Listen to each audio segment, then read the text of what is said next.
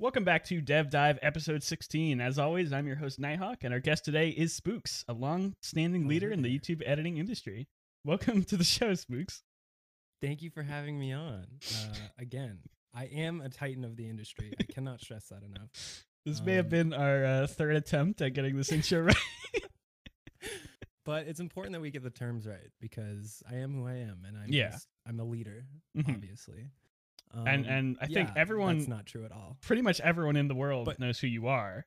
But Absolutely, I would just in- just in case that there's anyone out there who like lives under a rock, for I- example, Yeah, would you? Would I- yeah. If you don't happen to know who I am, I am a YouTube editor. I've been editing mm, just game gaming videos. I would say specifically for about as a job for the past six years. Um, but personally, probably about ten years. I've been doing content creation. Um, yeah, that's the only reason Nighthawk has me on. Truly, yeah. Yeah. Um. So the the way I came into contact with Spooks was a very very very long time ago, six or so years ago.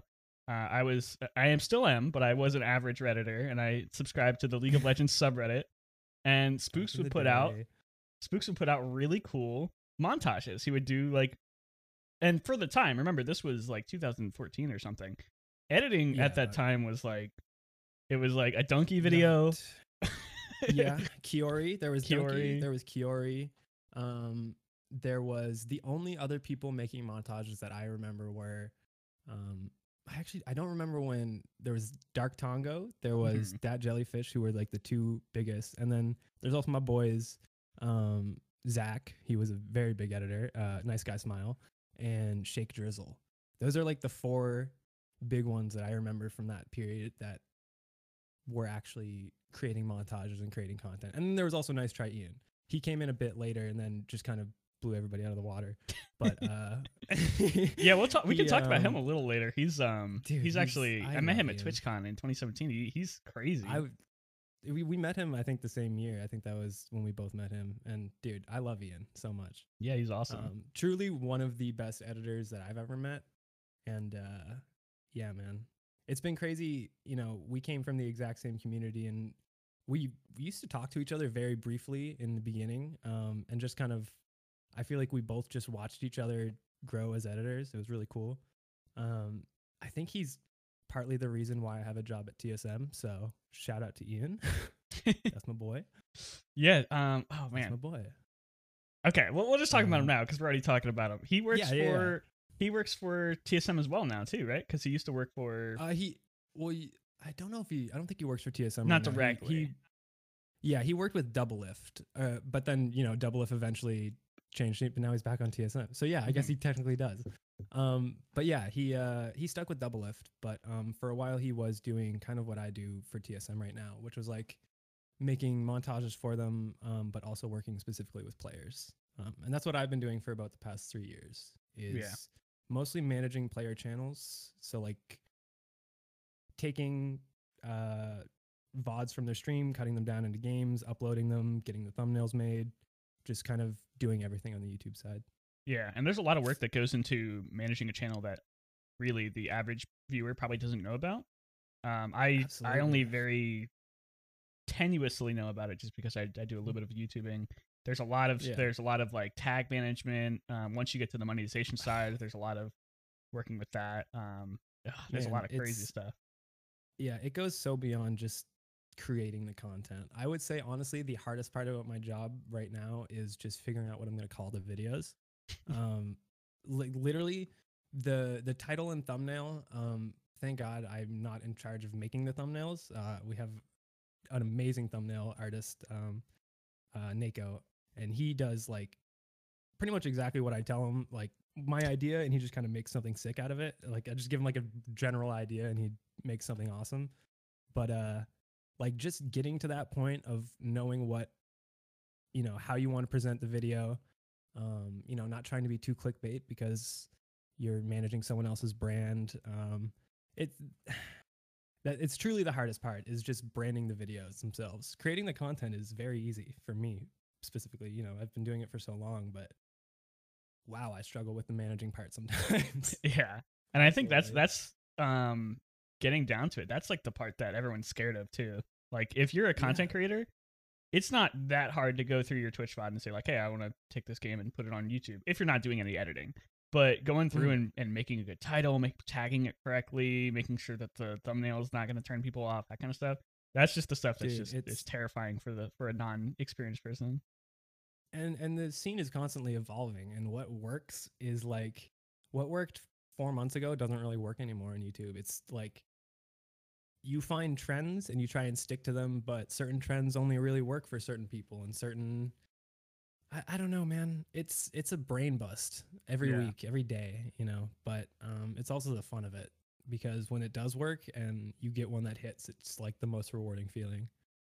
Like 100% Yeah. um, the um, most we- rewarding part of my job is like having an idea. Um, right now, I work with Myth, and I coordinated with him on some specific ideas. Like, uh, uh, he did a video a few months ago where he went into a Fortnite lobby and he acted as a robot. Uh, he did like a robot voice, and he just tricked this kid into thinking he was a robot. And so many people loved it. I really loved making it, and I really wanted him to do a second one for a long time. I finally, uh, you know, we had a conversation about it and he went and recorded it.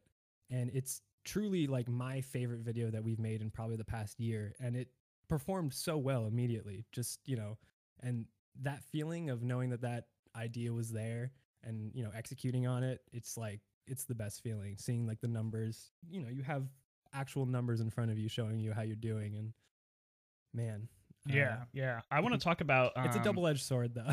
for I want to talk about the analytics later because analytics Yeah. is something that fascinates me. We had uh, Blastos on the show last week, and he's a data scientist, and we didn't talk Mm. too much about like analyzing data and stuff like that because I don't think he knows too much about the like the YouTube side. But Mhm. um, yeah, there's just so much science that goes down into like figuring out that kind of thing. But first, okay, Yeah, rewinding a little bit. Um, absolutely. this isn't actually your first podcast that you've been on. You actually had a show for a few episodes um, called the Mid Roll. Yes, a very short period that I made a podcast with my good friend Dan, uh, also known as Ornada. He's another editor, and our intention when starting that podcast was to talk about editing and the editing community. And um, we did that for like the first two episodes, I think. And then after that, we just started kind of getting together and talking about just bullshit. Um, it was really fun. We, uh, I, it's something that I genuinely do miss doing. Um, but at the same time, I think both of us just literally had no idea what it was going to turn it. Like, I didn't expect to get more than maybe a hundred listeners on that, and I think some of the episodes all have like a few, a thousand or or more. And honestly, that in itself was pretty overwhelming for me. Just like trying to create something that I had no idea we were going where we were going with it. Um, I'd like to do it again though. It's it's fun to just get together with your friends and kind of bullshit around like that. But you know, once we realized that we didn't have much to say on the editing community past the first few episodes, it was like, oh, okay, well, what's really the point of this podcast? Um, I mean, you ripped some fat so much- we did rip some fat vapes and we talk about fat vapes and i'm i regret how much i talk about vaping on that podcast because i don't vape i like it's not ever been a serious part of my life but man would you think it is it like I, I did that to myself though that's all on me Do you ever go back and listen to the sh- uh, any of the episodes? i i haven't i should though You should. I, i'm still i'm think i'm still paying for the soundcloud pro subscription Oh, no. it's just been like charging my account every month i need to Wait, does that. SoundCloud have a, a monetization service? Can you earn money from it's SoundCloud? like I don't think you can I maybe you can, but honestly what I had to do was just to post the amount of content we were trying to post on SoundCloud, you need to pay.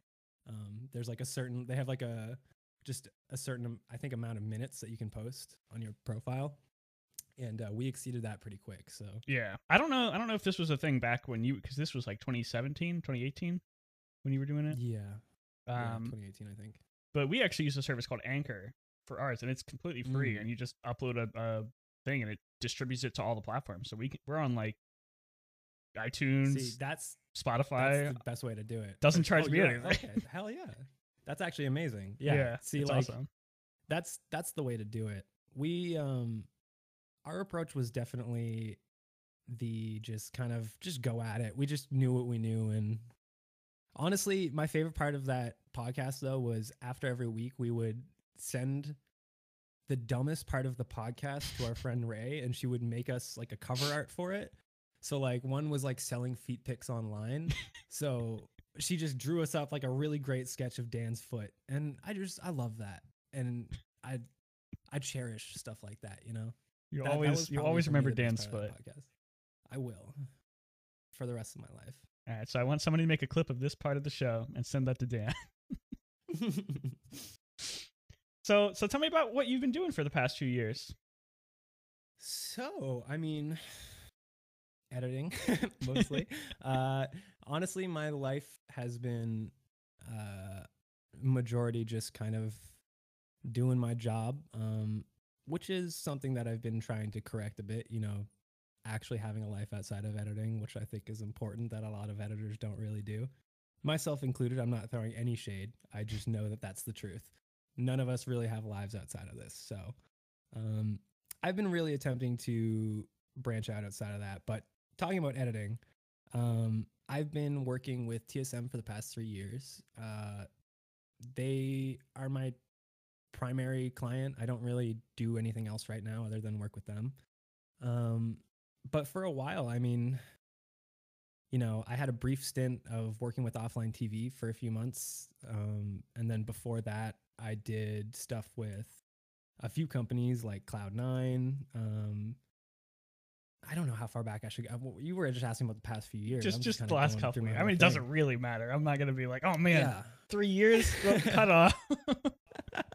yeah, I mean, so it's really just been TSM. Um, and right now, what I do for them is I'll do the occasional. Uh, right now, I do a lot of guides. So, um, like Apex Legends, Rainbow Six Siege, I've been doing guides for those games, um, which take a lot of you know editing time and they're big projects, but I really enjoy doing them. They're working with like multiple people within the team, and you know, um, it's been a great experience trying to do like more developed content past just like stream highlights. Mhm. Um, but that is the majority of my job is stream highlights. And right now I work with uh, Myth primarily. Um, and before uh, Hamlinz, you know, he kind of hasn't been streaming really, but I was also working with Hamlinz and managing his channel.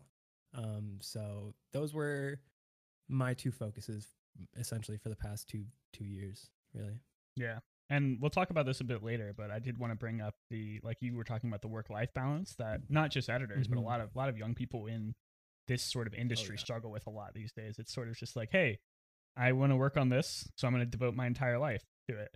And that's Yeah. like that's a philosophy that so many people have, and it's dangerous. But it's, it's it's it, it is and i mean i had that philosophy probably up until the past year maybe past two years Mhm. and it was damaging on me like for sure um but you know learning from that i, I definitely don't regret how much time and effort i've put into editing because i'm so happy with where i am now. But i have regrets about not having a social life for the first you know my early 20s and stuff. I mean still in my early 20s but my early early 20s you know just spend it all on editing. And uh you know i think it's important for a lot of because a lot of editors are still teenagers to just Mhm. kind of consider that moving forward i think it's i know it's entirely possible to have a healthy work balance and have a life while doing editing and succeeding and excelling and you really don't need to just devote your entire life to it yeah. you really don't And there's there's one last point on this this icebreaker talk that I want to make, and I wrote this down because I didn't want to forget it. Um, Mhm. You main the champion Lee Sin in League of Legends. when you do play League, because there there are times where you don't play League. Um, uh-huh and several people have commented on your performance on one of his abilities. Uh, I think it's Uh-huh. the the Q resonating strike and Sonic Wave or something similar. I believe that's the ability. Yeah. Yeah. Um. Um, so yeah, I just wanted to see how would you rate your performance on that champion with that specific ability. I'm gonna say Nighthawk. It's kind of fucked up for you to ask me to rate my own ability. Um. That's. I. Well, this is a, this is a the thing. performance review, Here's so the I want thing. Here's the thing, Nighthawk. I know I haven't. I haven't landed many Qs in my days. All right. I enjoy the champion. Okay. He. I'm not good. I'm not good at landing the Qs. I will admit that. That is that is me. I will embrace it. I have never it's never been a strong suit of mine, Nighthawk. I will I will fully concede that. Um but yeah, I uh I honestly that shit was one of my favorite things of like being in like the Yordles community and shit. Just like I remember uh so many like I remember getting videos of people missing Lee Sin Qs and the title was like I'm spooks. And like I don't get it, man. I missed like a few really important ones, but a few. So I don't know. It's just I've I've getting getting that that stance where you're like that's that's what you're known for in a certain community. You're like, oh, I'm, I'm the Q misser guy. that and the that and the upside down gravity logo. yeah, the upside I down gravity will- logo. and if people don't know what that is, I made like a a, a video on the series between Cloud Nine or a video on like Cloud Nine's Gauntlet run back in the day, where they just like had this crazy run through the series and made a huge comeback. And I did one about the their games versus gravity, and I swear I found it on Google. I did not rotate the logo, but the the gravity logo was upside down, and I don't know So- why. It's a rocket. It's a Like, rocket a ship? rocket points up, and I n- at no point during the video did I realize that the rocket was pointing down. I just I For context, for context, because. I don't think Gravity is even a team anymore, or if they are, they're they're they, definitely oh not. yeah they I don't yeah, know. I don't think they are. Um, it's like it's like a little tri. It like it looks like a little Galaga ship. Um, it's just like a little rocket ship, Uh-huh. and it's just it's pointing up, and that's where you look at. But somebody, I Yeah. think it must have been a Reddit post or something. They had taken It it, and they just like rotated the- it after they got stomped. yeah. So what hap- must have happened was that Yeah. got to the top of Google, and you're just like gravity logo, mm, yoink. I just yeah I just yoinked the first one I saw. Like ugh. I, I have to Man. check because it might it might be true. It that might might still be the like- top one. Hold on, let's see. I'm gonna look this up live. That would honestly bring me a lot of joy if it still was because that mistake haunted me forever, bro. But I remember in the next video, like making a joke out of it by, I think whatever team they were playing next, I like had it rotated and then rotated back in the video. I think a lot of people found that funny. That's pretty I don't know that so I hate to whole disappoint experience you, of yeah. but it is not. The, It's the not first there. one now is the correct look. Wow. I mean, Google can just tell me that they want me to be ridiculed. It's fine. So, so when you you put your mug down on your table, it actually turned your lamp back on, so we get the the rolling shutter Okay, effect. So that's a that's a I call it a feature. Um it's he's not supposed to do that, but he I I love him. I I have to put my coffee on this table and not that one because any form of vibration will um anger him Mm-hmm. he gets angry. and he will turn on and activate. All right, all right. We're gonna get to the more educational part of this show because we actually have a lot of good Okay. talking points for spooks. Um, so Yeah. If you're a new editor in the editing industry, or if you're just somebody who's been editing as a hobby, these this is something that you might want to listen to. This part right here. So we're gonna start with, um, we talked a little bit about your background in the editing days, editing old montages and stuff. How did you 1st Mhm. transition from editing as like a hobby, editing your fun montages and stuff, to editing like as a job? Yeah. Um so I mean I started out just when I started out content creation was very basic. Um you know, specifically when I started editing League, there were like very few established content creators and people like me weren't actually really even known as editors, just content creators. We were just YouTubers. Um but as time went on, streaming and platforms outside of YouTube started to grow a lot, specifically Twitch.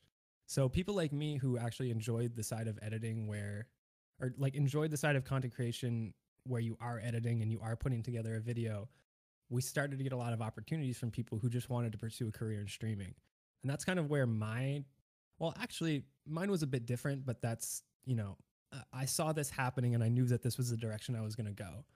Um my transition was more um I kind of lucked out in that you know, I started posting on Reddit. Um, that was my way of just sharing my content. I would only post just the videos that I made.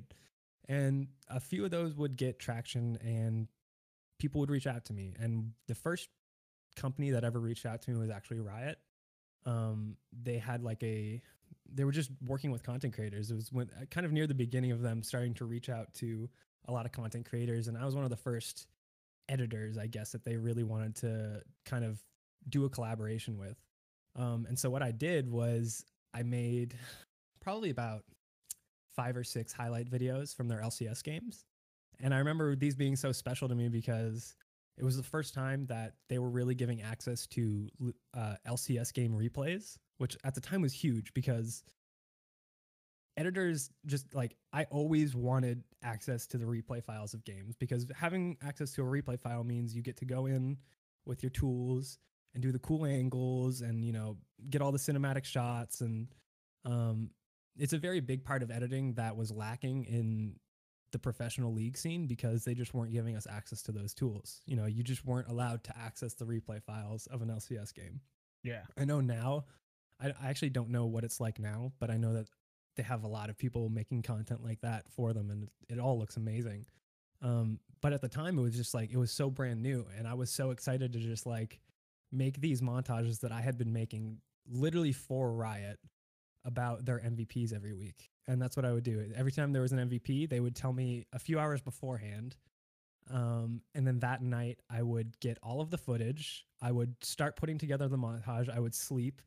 The next morning, I would wake up and do the montage that day, send it to them before the night of. And usually they would post um, that day or the next morning. And so it was just like, it was just a rush for me to get this video out. But I, I loved it so much. And like, it was my first opportunity as an editor to even make some money. And I remember um, being so new to it uh, and not knowing how to negotiate prices or send an invoice or I the first time they reached out to me I was too young to sign the contract so like I couldn't do the first job that they they sent to me um, but I was very lucky in that the people that I worked with kind of actually gave me guidance on how to conduct myself as an independent contractor.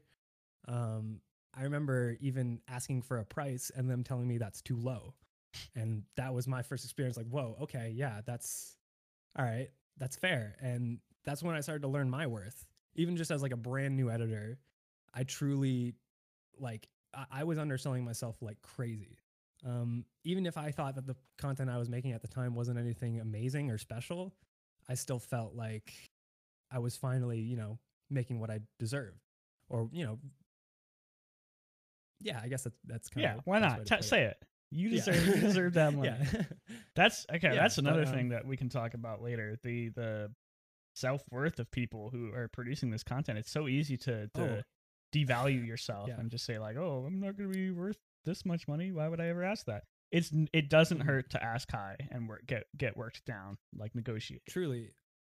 Uh, and you know negotiating is still something that i'm learning to be comfortable with. I'm not i'm not a super like aggressive person or anything. So when it comes to getting what's mine sometimes i really do have to like sit back and just kind of give myself the confidence to be like okay no you deserve this or whatever. And it's a process to be able to do that but learning to be able to negotiate for yourself is like huge and just like not just kind of accepting the first thing that's thrown at you if you're not fully comfortable with it.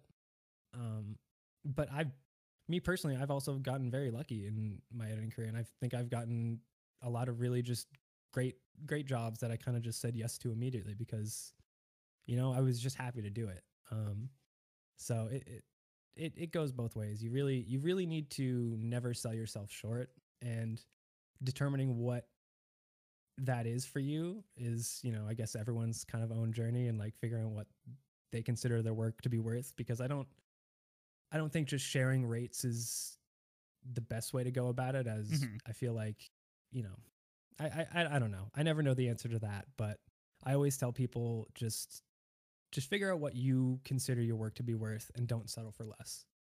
Um, because there is work to go around and as long as you are consistent and you keep going, you will find something eventually. I believe.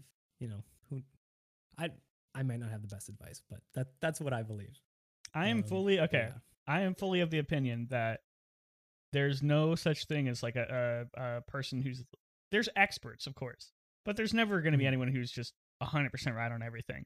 But that doesn't mean yeah. that you can't make a statement about something like based yeah. on your own experiences. Why why couldn't you make this statement?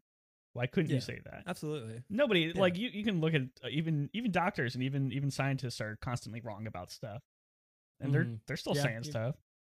Totally. They went to they went to school true. for 25 years to learn about the powerhouse of the cell, and they they were wrong or something. I don't know.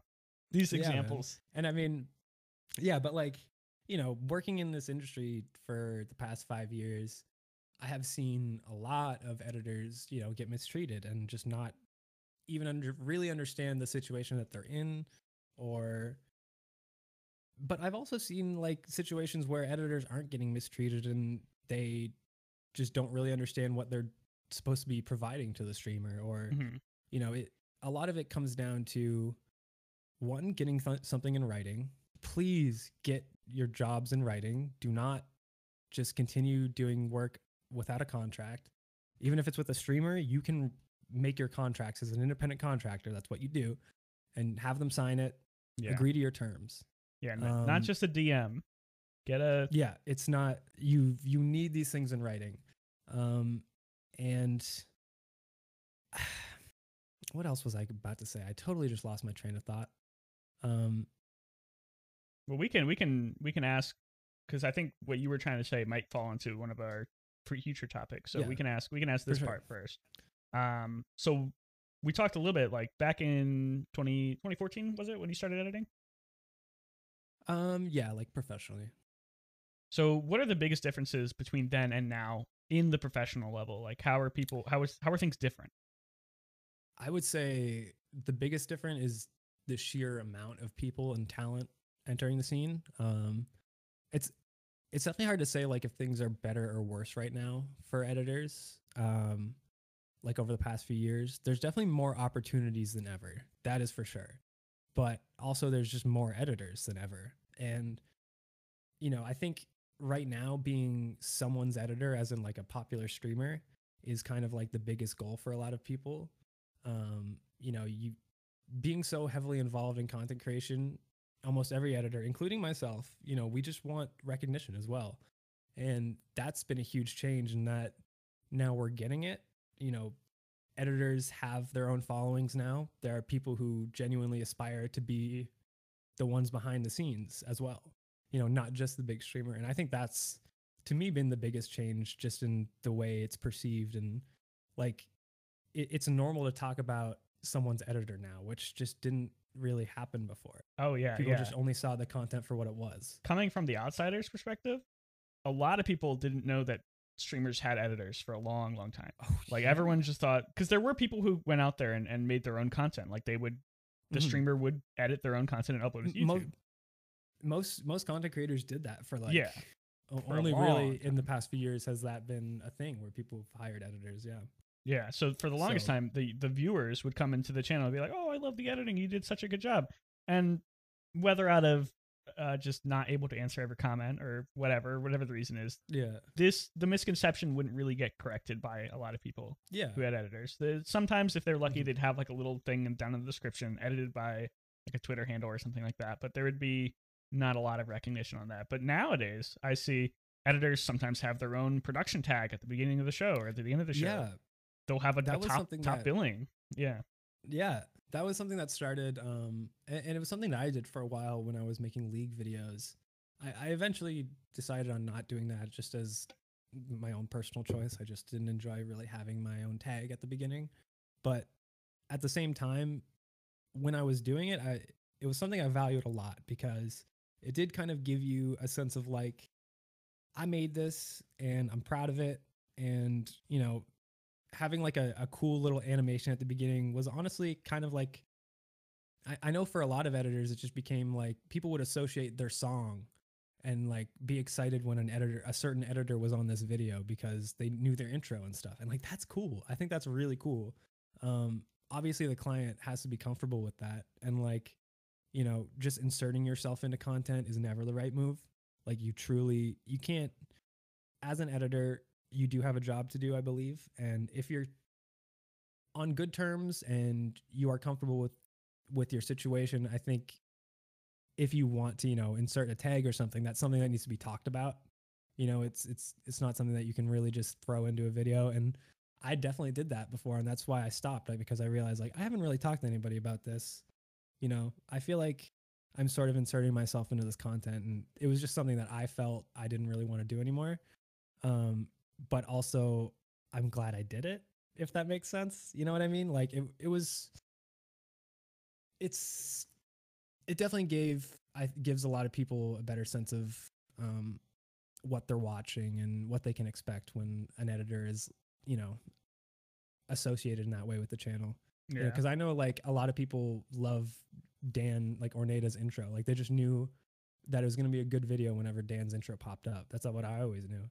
And so like, you know, working on channels with multiple editors, it is kind of cool to have like a little tag for yourself to set your videos out from the others. Um, so it's stuff like that has been a huge change in that like you know that I, I don't think that would ever have happened i mean people just didn't have editors so it's, Yeah. it's all very brand new this is all That's what's so exciting. very- This is this is part of the reason why I asked you to come on the podcast. Not just because I thought you'd be an excellent guest, because you're just an awesome guy, but like Oh, this you so industry, much, this industry is brand new. Like people have been editing Yeah. forever, um, Oh, but yeah. but editing for like YouTubers and streamers, that's a fairly new industry in itself. And it's being a dedicated editor for that person, that's like five, ten years max. That's been around. So Mhm. people are still It's- figuring out like the rules of this whole thing. yeah and honestly that's i think probably what has caused a lot of you know even the, the streamers editors everyone is new to this and Mhm. it's probably been the biggest reason that there's been so many cases of people being mistreated in ways or you know like just not having good situations for themselves whatsoever because you know streamers also don't have experience in managing or paying or like doing that is is such a a task that I don't think a lot of like streamers really realized at first. And so there was a, a definitely a big period where you know stuff was a lot more unprofessional just in general, but you know times have been changing and I think a lot of organizations, which is good, have been stepping in to handle stuff like that for players. Like if, if players sign to an org, the org will usually handle paying the editor um, and handle like getting them set up, but then the editor will have direct contact with that player. That's been my experience, and I believe that's been the experience of a lot of other editors working with organizations, which I think is the best way to do it. Um, as you know, trusting a streamer who's just in their 20s, just playing games, you know, they just want to do their own thing. And if they don't want to worry about running a YouTube channel, they don't really want to worry about managing payments and all this stuff. So it's it's really nice to have org step in now and handle that stuff for for people because that was a big problem for a long time. Mhm. Um, but yeah, that's probably another big change that I kind of forgot to talk about was just organizations in esports kind of taking on that role of getting that stuff handled and making sure that nobody's getting mistreated. Yeah, Although they're basically they're do. basically like talent agencies at this point.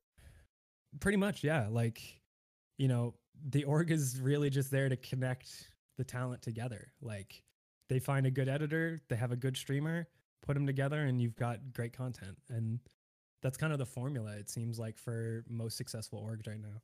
Yeah, and we've seen a big rise in orgs signing on people who aren't um, professional players in the past few years. Uh, Yes. Previously, a lot of people were just like really good at the game.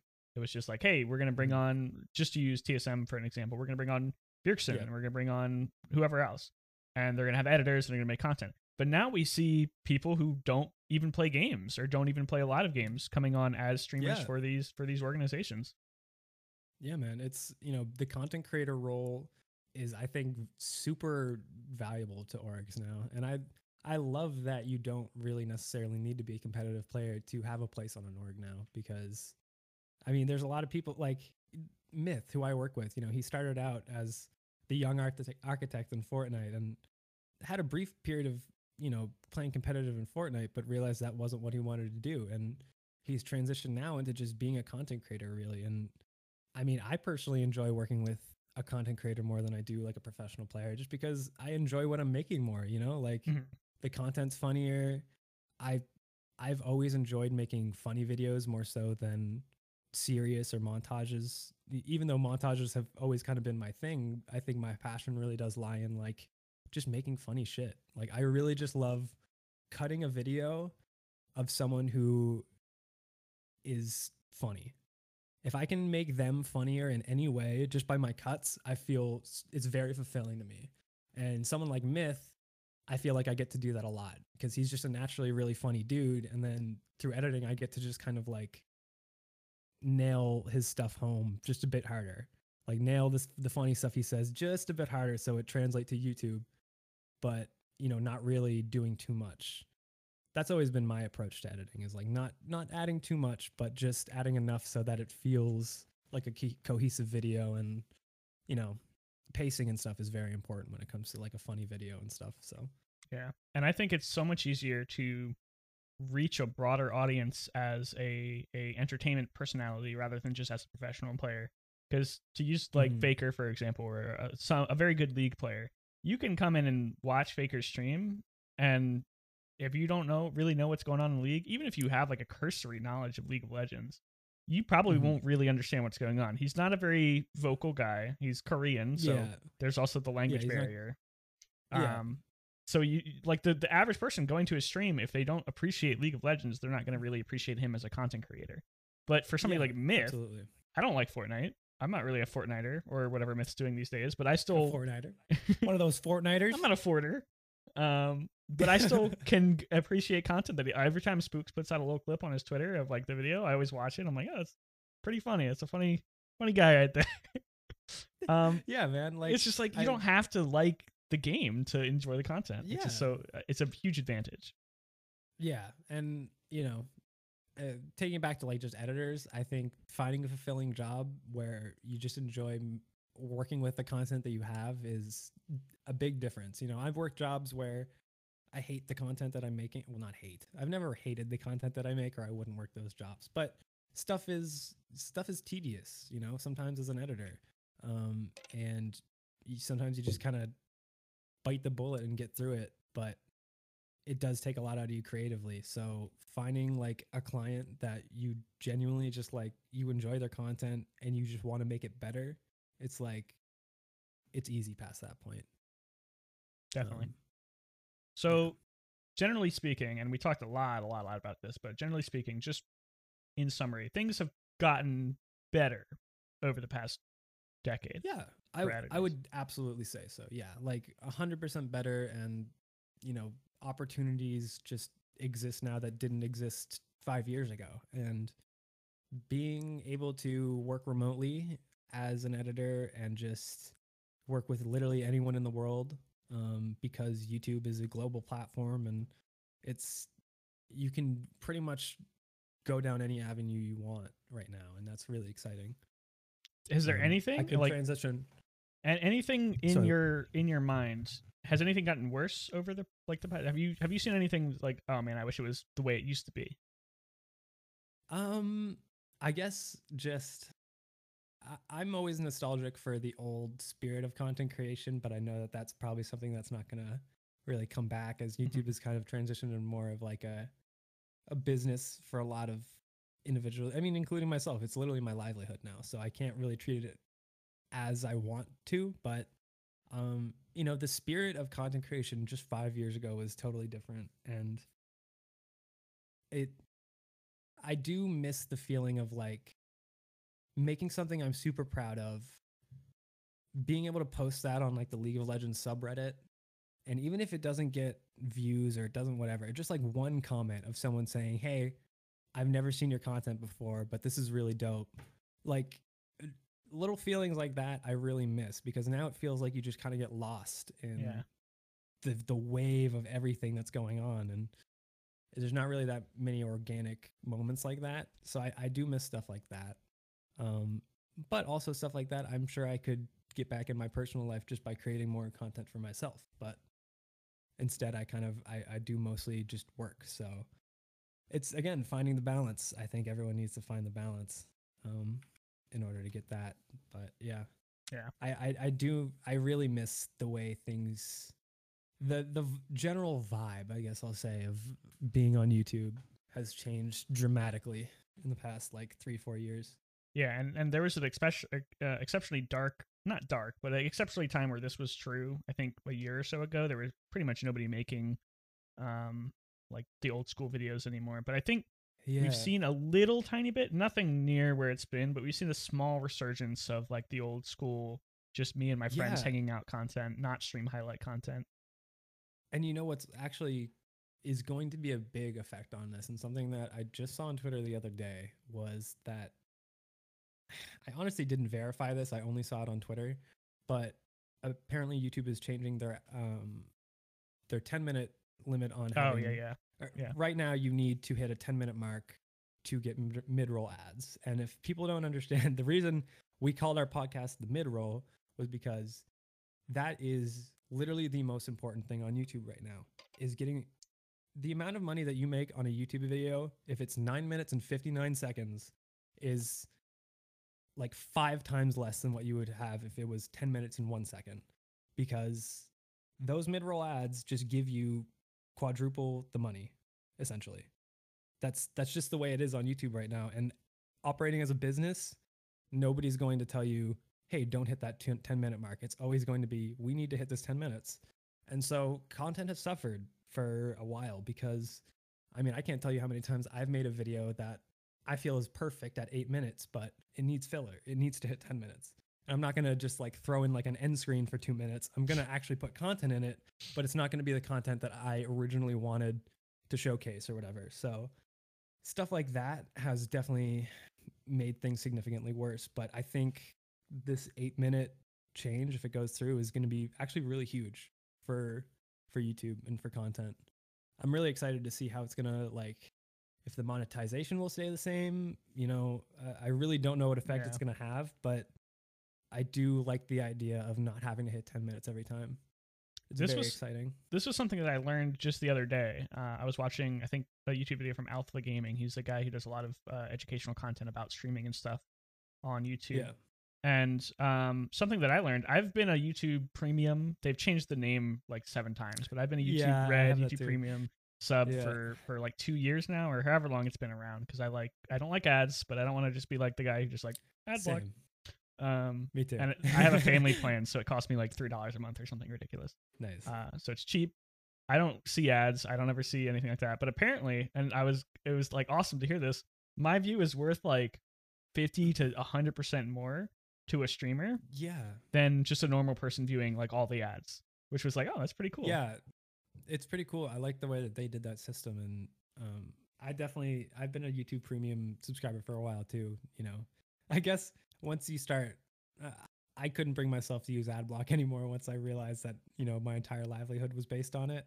Mhm. But I still hate ads. I hate them. Yeah. and I hate that they need to be included in your content for it to be possible for you to do this as a living. But you have to, and Yeah. that's.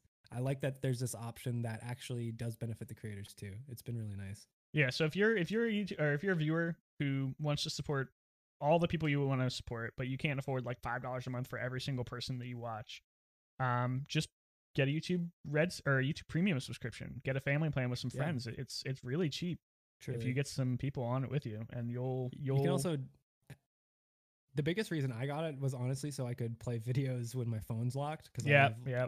listen like that's honestly the biggest thing for me. They have, this um, YouTube premium ad now. yeah, YouTube Premium. Thanks for sponsoring the show. Uh, Yeah, check out YouTube. So okay. much. But for real though, um, they also have Google Music, which is shutting down. It's transitioning Yeah. to to YouTube Oh, wait, Music. I didn't even know that. Okay. Um, yeah, I don't know when they're gonna do it, but they're transitioning to the YouTube Music app, which I'm not really happy about. But as long as the Mhm. functionality is similar, I'm not really gonna care.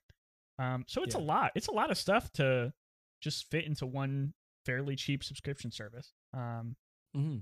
so yeah, check it out if you haven't already. I think it gets a bad name because for some reason YouTube Red, and this is probably why they rebranded it, uh, rebranded, was YouTube Red had like a really bad taste in people's mouths for some reason. Um, yeah, I don't know why. I I never. I never, I definitely never subscribed to it when it was YouTube Red. That's for sure. I've only ever subscribed to it as YouTube Premium. So I think maybe maybe because they were trying they were trying to push this like YouTube Red only content for a while, and that never really took off. Um, and that's probably why people Yeah. were like, I don't want to. I'm not subscribing so I can see a new uh Ray William Johnson video every week or something like that. I don't know. yeah. Uh, he doesn't make videos Yeah, I for ten remember years, but um, yeah, that that content never really had an effect on many people, I don't think, yeah. outside of their core audiences. So yeah. Um, yeah. Anyway, transitioning back to the doc of goodness. Uh, we've talked about the Mhm. editing game and how it's changed. Uh, so this is probably a question that you get a lot, and most most experienced editors get a lot. Uh, what are some of the pitfalls that people shouldn't fall into when they're getting into editing, specifically i- nowadays? Like, there's a lot of things that have changed Okay, that yeah. we've said. honestly, and this is something that I've felt for a while. I think honestly, a big pitfall for editors is sort of the community that we've created for ourselves. And I don't mean to say that in the community is bad in any way, but I really do think it's important to give yourself some distance from editing and other aspects of your life and not just, you know, what we talked about before, but the community itself because I find that it does put a lot of value on your technical skill as an editor. And constantly trying to please your peers is, in like my opinion, just the fastest way to burn out and feel like defeated about your skill level. Um, and once I took a step back and I started focusing truly on only what my client wants and what I'm I know I'm capable of doing, like my job became a hundred times more fulfilling. And so I think a lot of people do kind of get lost in the trap of, you know, you want to be part of this community because one, you're going to learn, you're going to meet people with similar interests to you. And there's so many loving and great people in the editing community. Um, but I do think you really should like consider what you're getting out of it and try not to put too much into it um, because it can drain you. It can drain you to just constantly try and be one of, you know, one of the best editors or constantly trying to impress your peers because you're never you're never going to get to that to what you want unless you're just fucking amazing and you know whatever.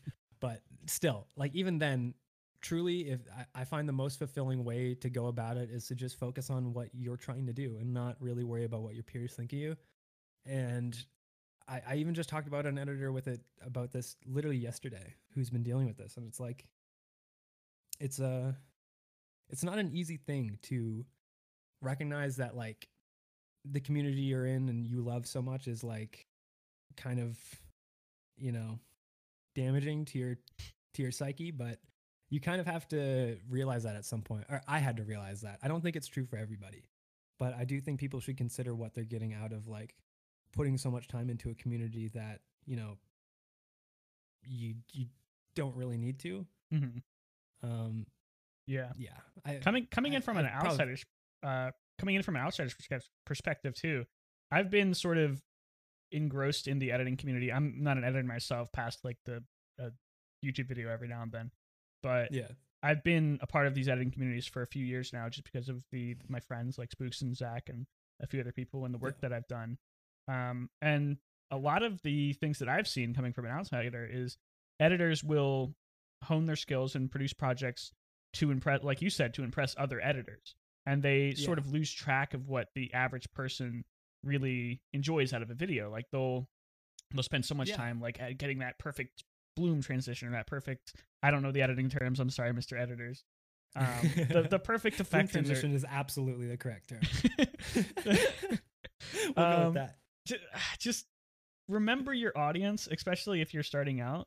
Remember that yeah the editing community is, is a great place. There's a lot of ridiculously smart and, and talented editors out there, but they're editors, and what they appreciate out of a video might be wildly different than what uh, the guy who watches eight hours of Synapse a day wants, or the guy who Yeah. watches um, Ninja play Fortnite 24 hours a day wants. So yeah just keep and, that in mind. and this advice yeah and and that advice definitely goes 100% more for people trying to transition this into a career because um i think that's 100% an important factor to take in is what what are you creating and who who is it for? If this is going to be your career like what kind of content do you want to get good at? Not saying that you have to lock yourself and please actually don't ever lock yourself into a certain style of content or like only consider yourself being capable of making something because that's just not true.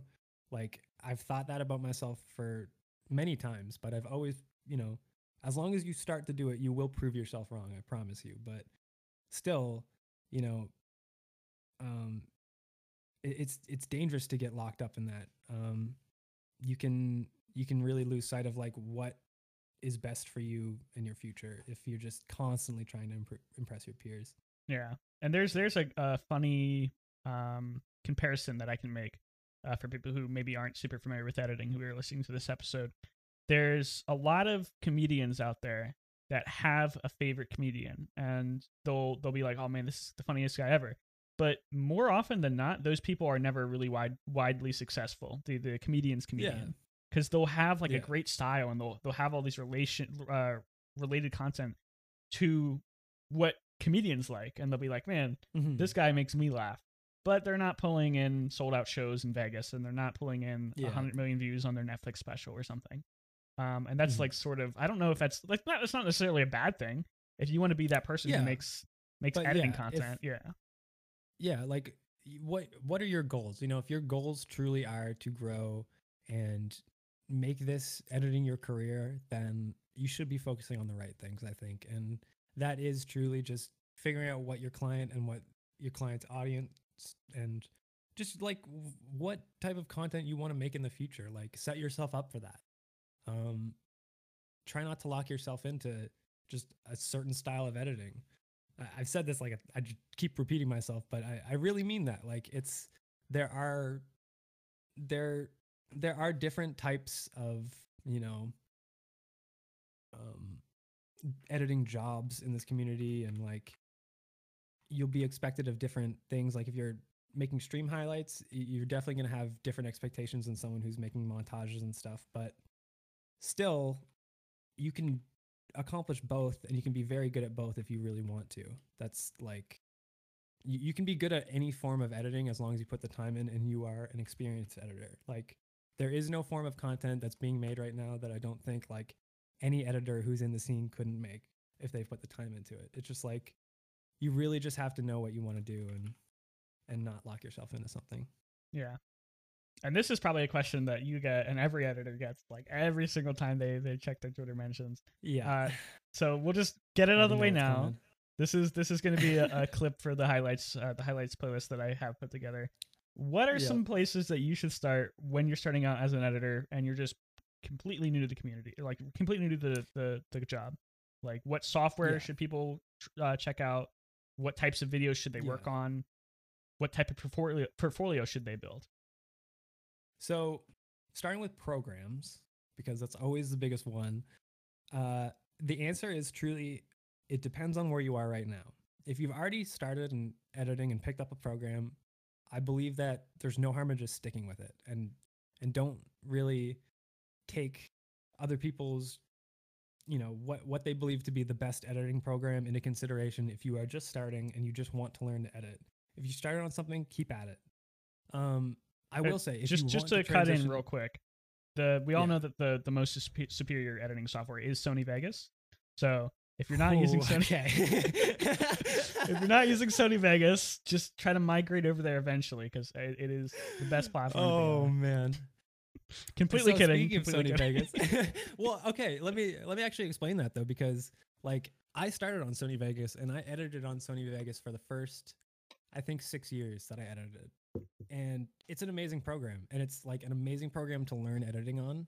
Um, but if you are really trying to transition into this into a career, consider learning the Adobe Suite because it's the standard uh, as of now, and just learning to work in those programs, especially if you're going to be in a collaborative environment where you might actually need to work with someone on a project, they're going to be using Adobe. It's just it's it's what the standard call or the industry calls for right now. Um, and so learning that is like a really valuable skill. Um, it took me truly after six years of learning of editing Sony Vegas, it took me about a month of producing content daily on Premiere, just forcing myself to do it to really get a hang of it. But once I did, and once I started introducing After Effects um, into my work, like my entire skill set kind of expanded because there's things that you can do in these programs that you simply can't do in Sony Vegas and other programs. Um, and learning to master those programs will take you a long way. But again, if you are just starting, and you are just you want to learn how to edit, don't bother skipping or changing whatever you're doing. Just just focus on the basics. Learn what you you need to learn. Um, and you'll eventually find that if you want to switch over to a more powerful program or whatever, you will. Just because you'll eventually get to a point where you want to make cooler stuff and you realize that you can't do it because of the limitations of the program. So it's it's it can be natural. You don't you really don't need to force those things is my my final statement on that is that really just like learn what you got and um, take it slow. But also, you know, over the years, my method of learning truly has only ever been like, if I want to learn something, I just Google it until I find a resource that will walk me through it. And to me, that's always been YouTube for free. I've never, I've never paid for, um, mm, no, I have. I'll take that back. I paid for one thing to to learn how to do a specific thing. I, I believe I forget what the site was, but still, like, you know, YouTube is such a good resource for this. Um, and I've never personally stuck to like a specific person or channel, but I knew I know some that I kept coming back to where like uh, Mount Mograph is a really good good channel for learning After Effects. He just like probably my favorite. Um, I know Peter McKinnon has like a lot of great um, videos just on learning basic stuff in Premiere. Um, but you know, even that, like literally, it just comes down to knowing what to Google. Um, so if you want to do a specific effect, the hardest part sometimes is figuring out what that effect is. You know, sometimes you just don't know what it's called, or I've I've literally Googled like describing a certain effect, and you know spent 20 pages of Google search just to get like find the name of what I was trying to accomplish. But then once you find it, you can look up a YouTube tutorial and there's guaranteed going to be one there telling you exactly how to do that. And you can learn just like that. Yeah. So like you know, I've- I've- I've done that. really I've Yeah, done that so many times where it's just like you Google something and it's so ob- obscure and it's so oblique. You're like, obscure how yeah. to how to make sparkle uh but fade out backwards and then you're like oh exactly. yeah But you can eventually you will eventually like if you put in enough time doing that, you will find what you're trying to do.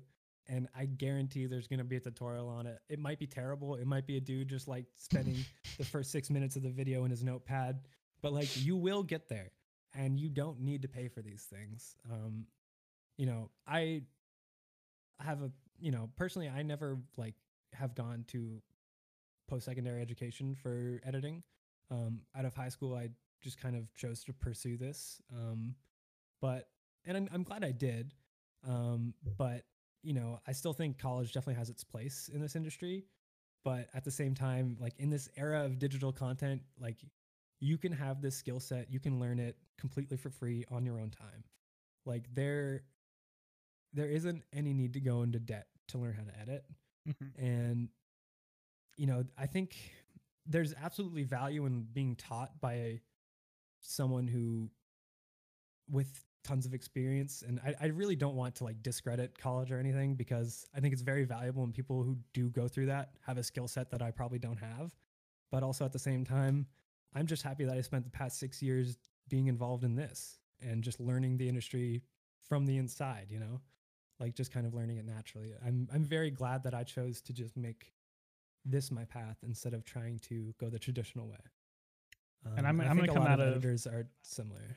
i'm gonna come out of left field and i'm gonna say fuck college college sucks if you are doing Fuck something education. yeah if you're doing something that you can do learning like spook said on youtube or whatever even if you're Yeah. using like a, a site like skillshare or or bright or whatever it's called you can learn so much about this industry and about entertainment in general and just doing stuff and learning it for yourself there are so many colleges that will gladly take hundreds of thou- or dozens of thousands of dollars from you Yeah. and will put you in debt for the rest of your life and will teach you nothing but how to be stressed how to look Mhm. up answers on on Quora.com, how to cheat on your midterms, how to do whatever. yeah.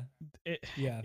I don't know. I, My- I I went to college and I'm not a big fan of it. yeah Um, see yeah see like my ex- experience is obviously completely because i never went and so i obviously don't want to discredit people but i also kind of fully agree with what you're saying just because like you truly can just learn this skill for free and you can learn it in the most organic and natural way on your own time, literally just by doing what you want to do. If you want to make a video, it's, I mean, I say it's simple, but it really is as simple as filming whatever it is, whether it be in game or in real life, putting it into an editing program and saying, what do I want to do with this? And just figuring that out. Like you you have to put in the effort to learn, but once you learn the basics, like everything just fall it just kind of falls into place. Like it it's really the hardest part of learning editing is just getting the basics down for sure. Um, and some people probably have an easier experience with that being taught by someone directly, but it's not impossible. Even if you think it is, like it's really not impossible to learn from absolutely nothing and having no prior knowledge of editing. You can probably pick up like a a program like Sony Vegas, pick up as in learn the basics within like three months and be proficient in it somewhat. And you can So also pick it up. Probably less. Yeah, you can just pick it up. Yeah. Sony Vegas is on the ground. Just Yeah. pick it up. Just pick it up. Pick it up from Um, but youtube.com yeah. slash SonyVegasFree.com. yeah, yeah, yeah, yeah, yeah. We won't talk about the fact that everyone editing on Sony Vegas has never paid for it. Um, but They that's love. Sony Vegas so much because it's the easiest to crack. Yeah. A hundred percent. I think truly, like back in the day, that was the reason it got so popular. I think because if you looked up, you know, I got into editing in making. First, it was. uh I actually remember the first video I ever posted to YouTube. It was, and this was probably in like 2007. So I was 10. um, uh, I made a stop motion video of Legos on my desk with a little webcam. I took pictures. I put I dragged that into Windows Movie Maker, and then that's how I started create. I started making stuff on Windows Movie Maker. I eventually transitioned into my Halo Three screenshots because I took some sick screenshots on Halo Three, and so I really wanted to like showcase them to the world. And so I put um, I think Nickelback, a little bit of Three Doors Down, hey. and uh, just I gave each of them like a like a title, and you know that was my content, and that was the first stuff I made. Um, but eventually, I tried to transition into like playing COD with my friends, and one of my friends made a montage, and I was like, "Holy shit!" It was really bad, but I was so impressed that I wanted to make my own. So I also made my own shitty montage over the course of like a month, you know, learning how to edit, and I just kind of fell in love with it like that, you know, like it just doing the shit that you want to do, you will eventually learn the skill set. do you I think my do you think you can go back and find that that Lego YouTube video that you made? dude? If I can, I will. I will genuinely search for it tonight and and try and find that because that like. I, I haven't thought about that in so many years, and I went through now it's so clear in my mind. I had an old YouTube channel that I went through recently and privated everything because it was awful. Um, and it was, I think, some of the first videos I made on it. Some of them were just uploads of, uh, like commercials that I thought were funny, and I would rip them and just upload them. And then a few of them were like, um, cringy home videos I made with my friends, and then a few of them were like, We've all done it. a few of them were like um uh music videos where I would take like screenshots of Zelda uh, characters and stuff and like try to Hell match up match up the stuff to the music. Yes. yes, dude. uh it's awful. Like, just yeah, it's it's awful, but it's it's like it's the most organic form of content creation. And I feel like, you know, we're uh, how old are you? I actually don't. I'm know how old you are. 24 in August. Okay, so we're we're literally the same age, and so we've kind of had the same probably introduction into YouTube and this kind of digital platform. Like all of these platforms have been, they've sort of like we've just grown up with them, but also saw them at their very beginning. Like we were Mhm. just at a weird age, I find, where like I've understood YouTube and where it was going to go from a very young age for some reason, and I got stuck on that since I was like 14. I've been stuck on the fact that I want to do YouTube or work on YouTube and create videos for a living. And I, I really like it was just a matter of being the right age at the right time, I think, for a lot of it. You know, being able to understand the platform and where it's going to go, but I don't know, man. Yeah, getting Yeah, to see just- that transition of, of YouTube and, and content in general over the past decade or so has been crazy. Like you said, I think the first videos I ever watched on YouTube were either it was a series called Halo Music Video Hell HMVH, where they would do like 15 or five second clips of a song, like a popular song, um, and they would match a little clip of Halo up to it. And they're still around, and they're still they're still funny. I Um, made so many RuneScape music videos. Like truly, I had Hypercam 2 on deck and I would fucking I would unregistered. wait, like- wait, unregistered or registered? Oh, of course. Never never once in my life have I used registered Hypercam 2 and never will.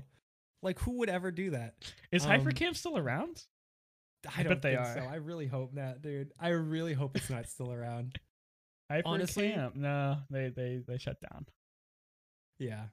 It's um yeah, man, like that No, that wait, wait. literally just what people Hypercam latest stable release uh, April 15th, 2020. They're still making 20 releases.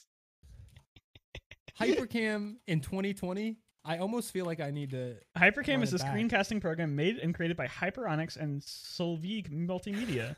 it captures the action from a Windows or a Microsoft Windows screen and saves it to an AVI, WMV, or ASF movie folder. Wow. initial release January 8th, 1997. 1997. It's almost as old as I am. wow, man.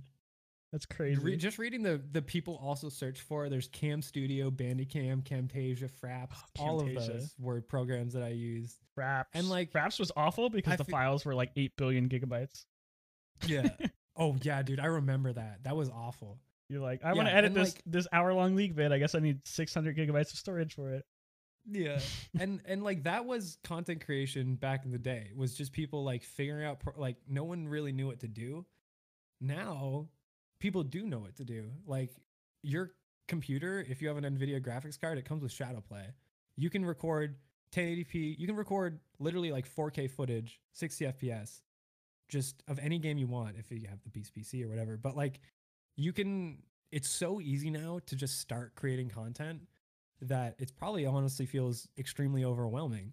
And I think that's probably why a lot of people struggle right now because everyone's doing something and it feels like you probably got to live up to whatever other people are doing. But, you know, I, w- I would say just like really, tr- if we could get back to a point where people were just creating the wholesome content like that, I feel like YouTuber, like just YouTube in general, would be a much happier place. But I know it's never going to get back there. You know, it's just, it is what it is now. It's its own beast. But I yearn for those days, dude. I think one of the first videos. I made I made on this channel, and it's long since privated, 'cause- so don't don't bother looking for it. Yeah. Um, was I think it was my first day playing Minecraft, and I dug a a little tunnel down to bedrock, and I'm like digging tunnel all the way to bedrock. I was yes, dude. I was just like, wow, that's crazy. Nobody's ever done this before in Minecraft. Insane, This was like super early in mine. This was before the Nether got added. This was like really early in Oh, Minecraft yeah. days. Um, dude i have i have a specific memory of making my first ever minecraft let's play and walking uh my viewers at the time my f- my viewers as in like maybe four um through my minecraft castle and uh being extremely proud of it and then getting one dislike on the video. Aw. knowing that it was probably one of my friends because no one else watched it and never touching minecraft again like never making another minecraft video again. Oh, that's a specific memory that i have of that That's so you just mean. brought that out of me, Nighthawk. I think I'm, sorry. I'm sorry. That's all right, dude. we It's unzipped whatever. you. Um, yeah, but oh, uh, man. I had a hustle. I had a great hustle back in the day, and this probably won't work anymore. But if you're get, looking into getting into Minecraft content in 2020, check this out.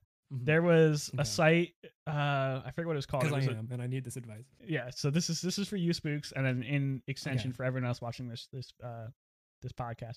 So if you're looking into getting onto content, there's a site out there that hosts Minecraft mods. Um, and they have a lot of third party people making mods for them. So what I would do is I would go to popular mods and I would say, Hey buddy, I'll make a mod review for your your thing. If you sticky it on the top of your mod post, it'll be Ah, it'll, it's a great it's good advertisement. It's Man, good for me, good for you. yeah. It's, and I like got actually. I got a lot of views off. yeah, that that's that's so genuinely that's a very smart like thing to do because, like, marketing your content, especially nowadays, is kind of. I mean, it's the only thing you really have because unless you're in the YouTube algorithm, you know, you're just kind of it's just a sea of content right now. Mhm. So finding creative ways to get your content out there like that is huge, um, especially if you're just making your own stuff. It I used really to be. respect that. That's a, that's a funny way to do it. I like that. It used to be you could go to Reddit Modern and you could you could post like just anything and people would watch it and people would be nice about Yeah. it, but you can't do that anymore. Like You really can't. even if it's I, a small um, community, people were like, "What the fuck is this? You're this is awful. Get out of here." Right?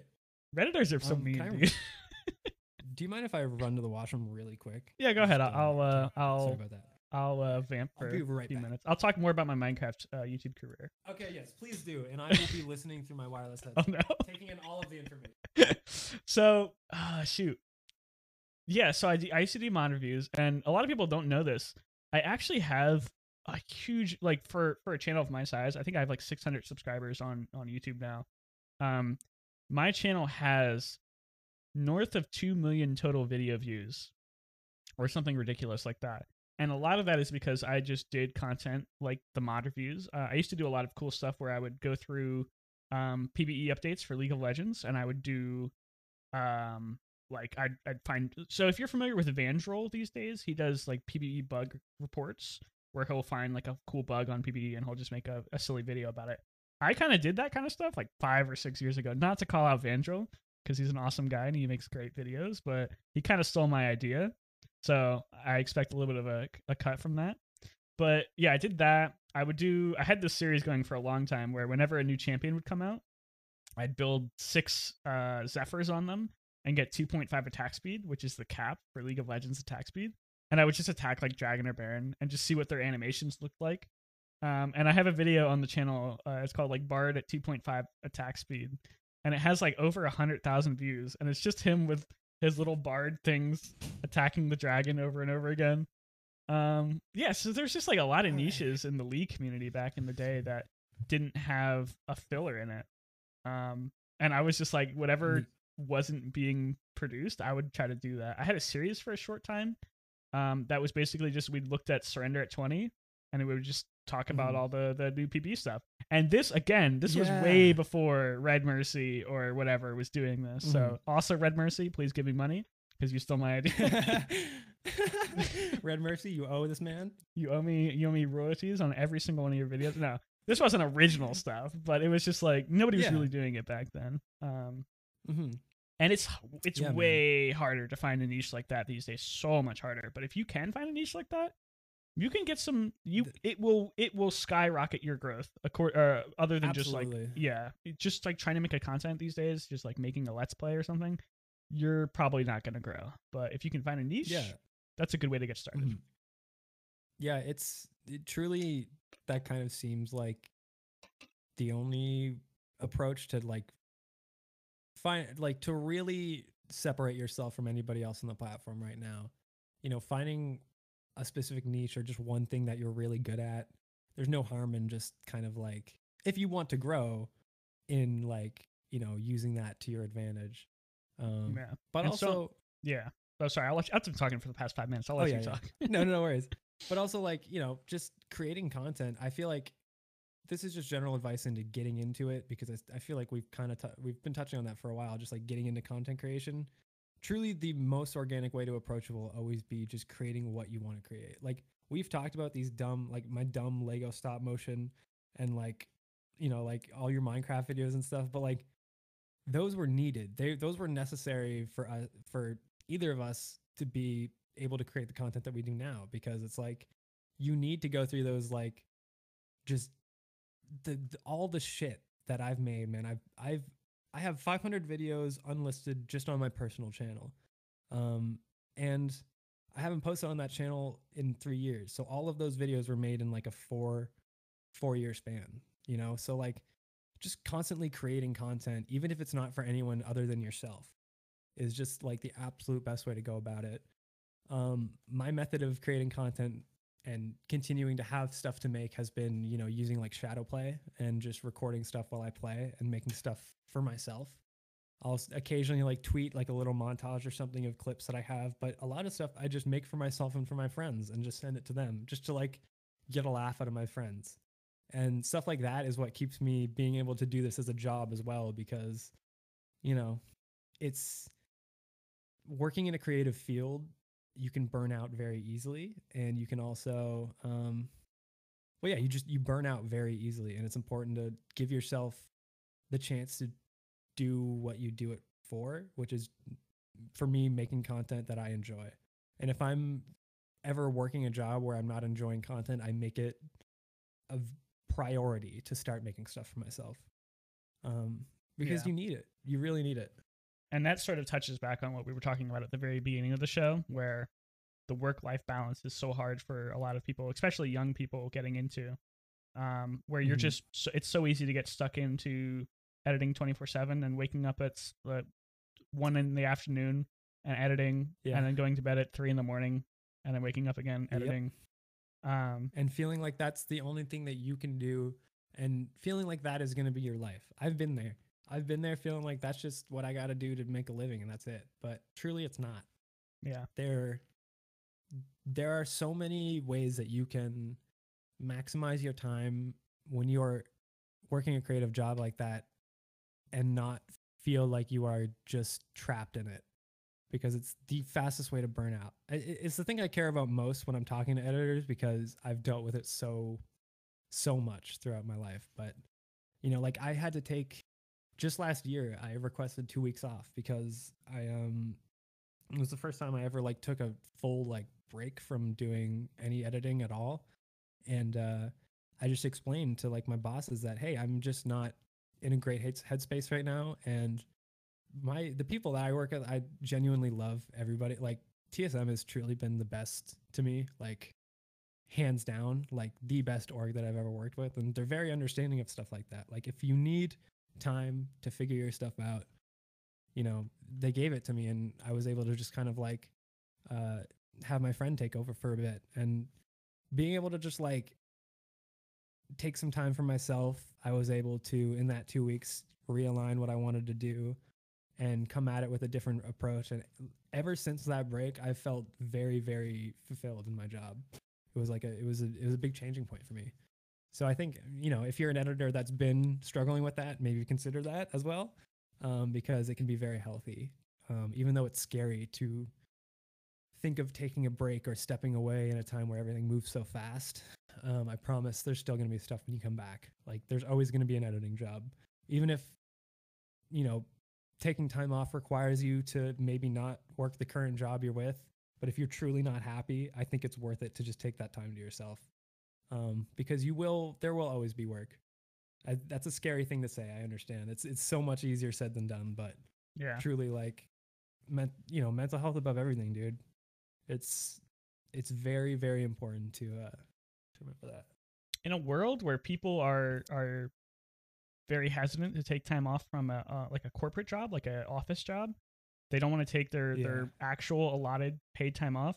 It must be a thousand times harder to take time off from a like a freelancer Yeah, position or like a, a like a job like you have where you Mhm. it's not like you don't go into an office every day. It's you- like you set the terms of what you work. yeah Um, and that and yes actually i'm really happy you just kind of like touched on that because it's really important to if you're going to be working from home figure out your schedule and figure out the way that you want to tackle the day um not having and I'll, I'll only speak from my experience but i know that anytime i didn't have a schedule and it was that was pretty much the entirety of my editing career up until the past two years I just kind of lived in a constant state of like stress and knowing what my deadline was and wondering how I was going to get there. Um, but, you know, once I started waking up and being like, all right, I'm going to work this set amount of hours today, like a normal person would do at a normal job, and I can commit to that, I actually found myself getting more, um, like more bang for my buck out of those hours because I knew what, when I was working till, I knew like, that I wasn't going to be working all night. And so I just I had more energy to tackle the like the work in the allotted time that I gave myself. Like setting yourself a schedule is huge for working at home and working as a freelancer. Um and separating yourself from work I, most of my free time goes into gaming, so it means I don't leave my desk. Like I I literally close my editing program, open a game. You know, Mhm. my my physical I don't change physically at all in that process. So like learning to be like, okay, maybe I should step outside for a bit before I do that. You know, give myself some time to just kind of whatever. You you need that. And uh, Yeah. All, all the if you ever look up and this is like a weird hole to get into but if you ever look up motivational uh like youtube content that's like Mm-hmm. always the biggest advice they give like how to separate your work from your your non-work yeah. even if you even if you have to work at the same desk like the advice that they always give is like make an office and like make an office where you can But go yeah. to it you can always do something like that because Yeah. sometimes you're just a you dude with a computer limited space sometimes. Yeah. Yeah. And Um, you know, especially goes for editors. I think a lot of us are just kind of in our rooms. You know, we got a we got a PC in our room, and like me, I have a problem with you know, I I used to actually have uh, a little office for my desk, but I would still spend my entire day in there because I still need that PC to game on. So you know, after the editing, it, it's not like I was really l- leaving the office at any point. I was just spending all my time in the office. So I was like, all right, I'm going to move myself back into my bedroom because uh, to me, it was just more kind of comfortable that way. Um, and I found that it works for me, but I know that uh, it can be really valuable to have like a separation if that's possible. Like if you have the space to do that and truly that's like that's it's definitely a privilege to be able to do that because not many people have the space to be able to like dedicate one room to something but um really if you can do that it would be i think it would go a long way Yeah. And if you can't do that, like exactly what Spook said, make a mental barrier between the two. Like get up, go for a It- walk, make a it requires sandwich. effort yeah. like you really have to think about it um i mean making a schedule for yourself like even google calendar just like just on your phone you can have it so it will pop up like hey this is your time to work until then just follow your google calendar that you set up for yourself if you really want to go about it just like set it take take a few hours to plan out your week and not not a few hours literally an hour or 30 minutes to plan out your week Mhm. and stick to it and you will feel fulfilled i promise um you know you don't have to stick to it like like dead on but Yeah, you don't you don't have to be a manager for to yourself life. to where you're like, hey, where why aren't you at your desk at three thirty PM? yeah But just try to try to bring enjoyment to yourself when you're doing your work and don't treat it like a job, but don't treat it Mhm. like a soul sucking job. Treat it like a job that you want to do. exactly i um it's very easy to get lost in the fact that you're you know i struggle with the fact that this is a thing i love doing creatively but sometimes i really dislike it when i have to do a project that i'm not enjoying or i don't enjoy the content i'm working on or it's something that i'm getting a ton of like back and forth on and it's just frustrating but still at the end of the day i really love what i'm doing. And so being able to still appreciate that is kind of the only thing that keeps me going during those tough times because it will happen. You know being an editor you're gonna get projects that you really don't want to do or just like zap you creatively because you can't i mean you just can't have good projects all the time you know? Mhm. um so being prepared to deal with that stuff is is huge. Man there's it, it, a lot of it really is just it, it comes in time for sure but if you know any advice i can give would to excel that for some people would i'd feel a lot better because i just i know how much i've struggled with like being able to just balance those things and feel fulfilled in my job.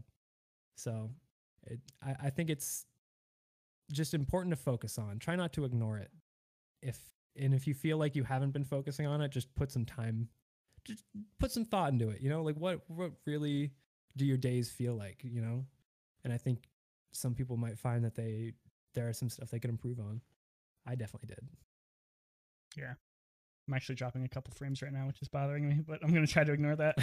the frames yeah, the frames. oh god Um, all right, so moving on to the next point that we're going to talk about.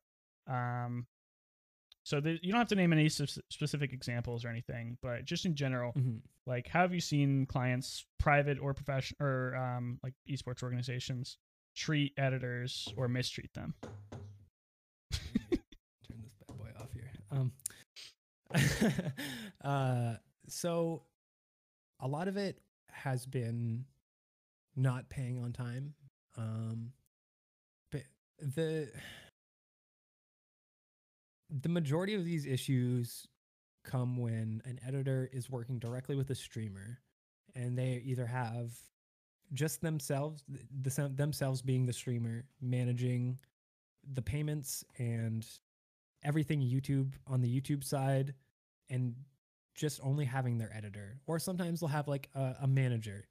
And a lot of these people unfortunately tend can tend to take advantage of people who well let's not put a I, I won't say it like that but i feel as if there are a lot of inexperienced editors who get into situations where they do not know or understand their worth and therefore get taken advantage of um, for their time because they know no different and mm-hmm. uh, I don't think there's a lot of malicious intent always when it comes to like a streamer or the people associated with the streamer, you know, either not paying these people on time or whatever it is, but um it's a level of like professionalism and taking it seriously that is lacking in some people or in you know in just some areas. And um i think when you move into like organizations when you start to get you start to like realize how these things should be handled. And even still in esports, there are a lot of orgs that do maybe now they do, but in the past have not treated editors fairly or well. Um, but things slowly are changing, you know, like it's you, you don't really get a, they don't get away with that as much anymore at least from my experience only from what i've seen um it's really hard to speak on that uh, in general because I obviously don't.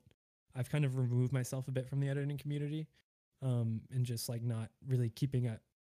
In just a sense, I don't really keep up as much with like what people are doing right now. But yeah, man, I think uh, most of it just comes down to like not paying people, yeah, or just paying super late. Not that, that's the worst one, and it's it's always that it seems. Yeah. And Something to remember when you're dealing with with streamers too is a lot of them started just like editors do. They start out, they don't make any money. They don't. They put all their time into it. Yeah. They do everything for ridiculously low return, and they yeah. they get into that mindset of I want to make content, and I put in so much effort into this, and then they get somewhat successful, and they need to hire an editor for their thing, and they're like, "Man, I yeah. used to do this for I spent like an hour on this every day and I could do it. Yeah. My time is worth nothing. Why should I pay exactly. this editor this money? Yes. So that's that's the mindset. And a lot of them are kids. Like emotionally yeah. and and on an experience level, people are from 18 to 25 don't have that mm-hmm. knowledge coming in and they don't really understand to respect they don't have the empathy to respect other Absolutely. people's time and money yeah it, it's that level of understanding. And thankfully over time that's kind of you know people have been learning. And it's you know we've had there were a few years where it was very rough i think just in general for editors. Like it was i think there was a period of like time where the majority of editors felt like they weren't getting what they deserved or they weren't being treated fairly in the jobs they were at. That still happens a lot sadly but as time has went on i think one more people are being held accountable because people don't really let that slide anymore as much but also just they're learning you know? People are learning how to deal with managing and paying people. Like uh, if you're a streamer and you've truly all you've ever done is play games and stream it you don't know how to run a business. You don't know how to like manage a payroll. If you're if you have multiple editors you know get a manager. Like that's get a manager, please. Get someone and who can do both. Yes, I mean like people, uh, and people have been doing that recently, which is great because you know having a streamer try and handle everything can unfortunately lead to just so much confusion and like just just worrying for an editor that is really not necessary um for anyone involved um but yeah it's hard to speak, you know, specifically the issue. Mostly, it's always been like people not paying or paying on time. Yeah. that has been just consistent through the years and probably always will as there's always people who are just kind of shitty um but i think they also editors talk to each other people know who not to deal with when when that happens so you got to consider that as well like Yeah. And and if you get know- into if you get into a, a situation where you're approaching or you're being approached by a content creator and they're trying to give you a um some sort of like BS about, hey, why don't you make a few videos for me and we'll see how it works out. And if it does well, then you maybe Yeah. can get uh the this this low base fee with like a percentage on top or something like that. It's sometimes Just- they mean well, but nine times out of ten, that's Yeah. not gonna be a good situation for you to be in mhm. if they can't afford to pay you your rate for like one or two videos just to try it out yeah. one they're not a very. Like, successful streamer or two they're very greedy and they don't want to give you money yeah trial videos i don't like at all because as an editor your skill set can be viewed truly just by the content you've made you do not need to make a test video for somebody if they want to do that they should be paying you for your time there's i really really hate the concept of doing trials for a channel and, and doing unpaid work. Um and i know people who do that absolutely always mean well for the most part um but because they're tr- they truly are just trying to find the perfect fit right? But that effort should not come from the editor. It should come from the person who is trying to find the perfect fit. Mhm. if you can't take the time to go through an editor's portfolio and look at what they've displayed to you as their best work and you can't make a judgment based off of that then if you want to go into the next step you have to pay them for their time. Like the you if, if you really want someone to give your content a shot they should always be paid for their time. It's just kind of the bottom line. Yeah. um and that really And, uh, underlines the importance of making yourself a portfolio that somebody can yes. quickly and easily go through and see if they like you because if they if they try to pull if you have a portfolio that you think is a very good and accurate representation of the work that you're capable of doing regularly then there's Yeah. no reason that they should be able to go through and say like hey do you want to make a video for us for no money if they want to pay you sure there's no nothing wrong with yeah. that but if for there's no reason they should say hey do you want to make a video for us for no money and see if you really like just it to and see how it works yeah. yeah And it's like- worse if they put that video up on their channel. If it's like oh if they- if they just take your video and just like, eh, I don't like it, I'm like, okay, whatever. It's a shitty thing to do, but whatever. But if they put Yeah. it up on their channel and they're like, oh, maybe maybe we don't want to move forward because of your price or your content style, that's just they're stealing from you basically at that point. they really truly are um and you know it's it's unfortunate that uh, i've even i've done videos for exposure before like uh, it's it's stuff that i think every probably established editor has done um and you know i know so many people who have meant well and truly just like either couldn't afford to have an editor and just you know really wanted to try making content with somebody. And i don't think there's any harm in that but I think as an editor, if if you are trying to make money and you feel like you're being taken advantage of, just just don't don't do that stuff, please. Like don't don't do trial videos for free. That that's one advice I'll give for sure is never do a trial video for free. Um, I don't like the concept of trial videos in general, but if they're gonna do it, if they're gonna make you do it, make them pay you. And if they won't, then truly I think they are going to try and they won't be the best to deal with moving forward, most likely. Yeah. Is my opinion. Um, but who knows? You know, it's it's hard to make a blanket say I I'm not one to make blanket statements, you can tell, but still I really just uh I hate that shit. Th- think of it this way: if you're coming in and you don't want to do a trial video, uh, but you do it anyway, not, and it doesn't work out, not only have you reinforced the idea in that streamer's mind that they can do this to other people, you've you've you're contributing, and this is I hate this because I hate the idea of like one person refusing to do something is like contributing to a culture of this yeah. but you are you're literally contributing to the culture of like exploiting these people these workers and you, Absolutely. you see this in art art a lot where Oh yeah. i don't like this and i hate this argument but i see some people who and i'm not an artist so obviously i'm an outsider's perspective but i see people who get legitimately upset at smaller creators for like pricing their commissions out really cheaply. Like they'll say, "Oh, I'll make you a thumbnail or something for five dollars," and like I see where they're coming from because they're devaluing the whole industry for everyone. Because like, oh, you can get a thumbnail for five dollars. If I can pay this hundred Yeah. follower person on Twitter five dollars, why shouldn't I be able to pay you that? But also like, I don't know. It, it's it's hard to The- to get into. the thing that. is, you know, nobody, you know, people can will always there's always going to be someone who's, you know, doing something for cheaper or you know, can undercut your price in some way, but at the same time, as long as you are confident in the work you're making and you a client your value as an editor comes from what you make and the way you communicate to your client. That's also 50% of it is communication. and being able to communicate and work professionally is huge. But um, you know, your value as an editor. i i what was I literally about to say? I'm I'm so sorry. I'm so tired, and I just lost my train of thought. I'm just gonna. I want to talk about this communication thing because it just talk just came into my mind because it's something else I want to talk about. Um, yeah, communicating as an editor. Uh, easily the most important skill that you could learn is being able to conduct yourself professionally, message people professionally, take feedback and um, any suggestions in stride, and being able to always, you know, speak to people in a positive manner. There, it's very easy to get frustrated as an editor in your job, but never, never let that affect the people you work with. Um, because the only way you really get hired as an editor is one through showing your work or two like word of mouth. Word of mouth is what has gotten me every single job that I have.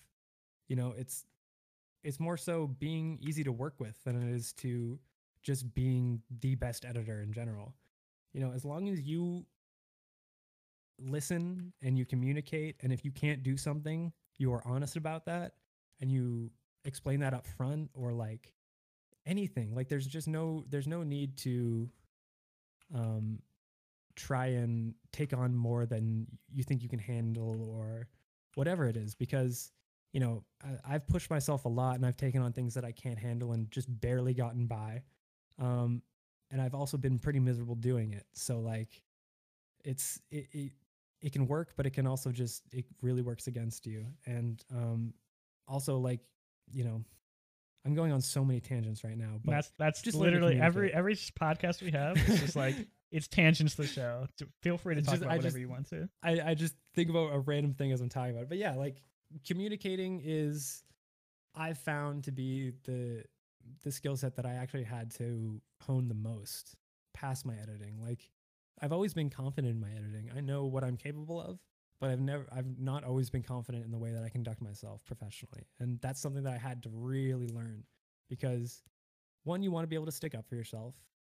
Um, you want to be able to feel like your word is taken seriously. You know, if you do your job well and you um, communicate in a good way with with your clients, like they will take your opinion seriously. They will value it.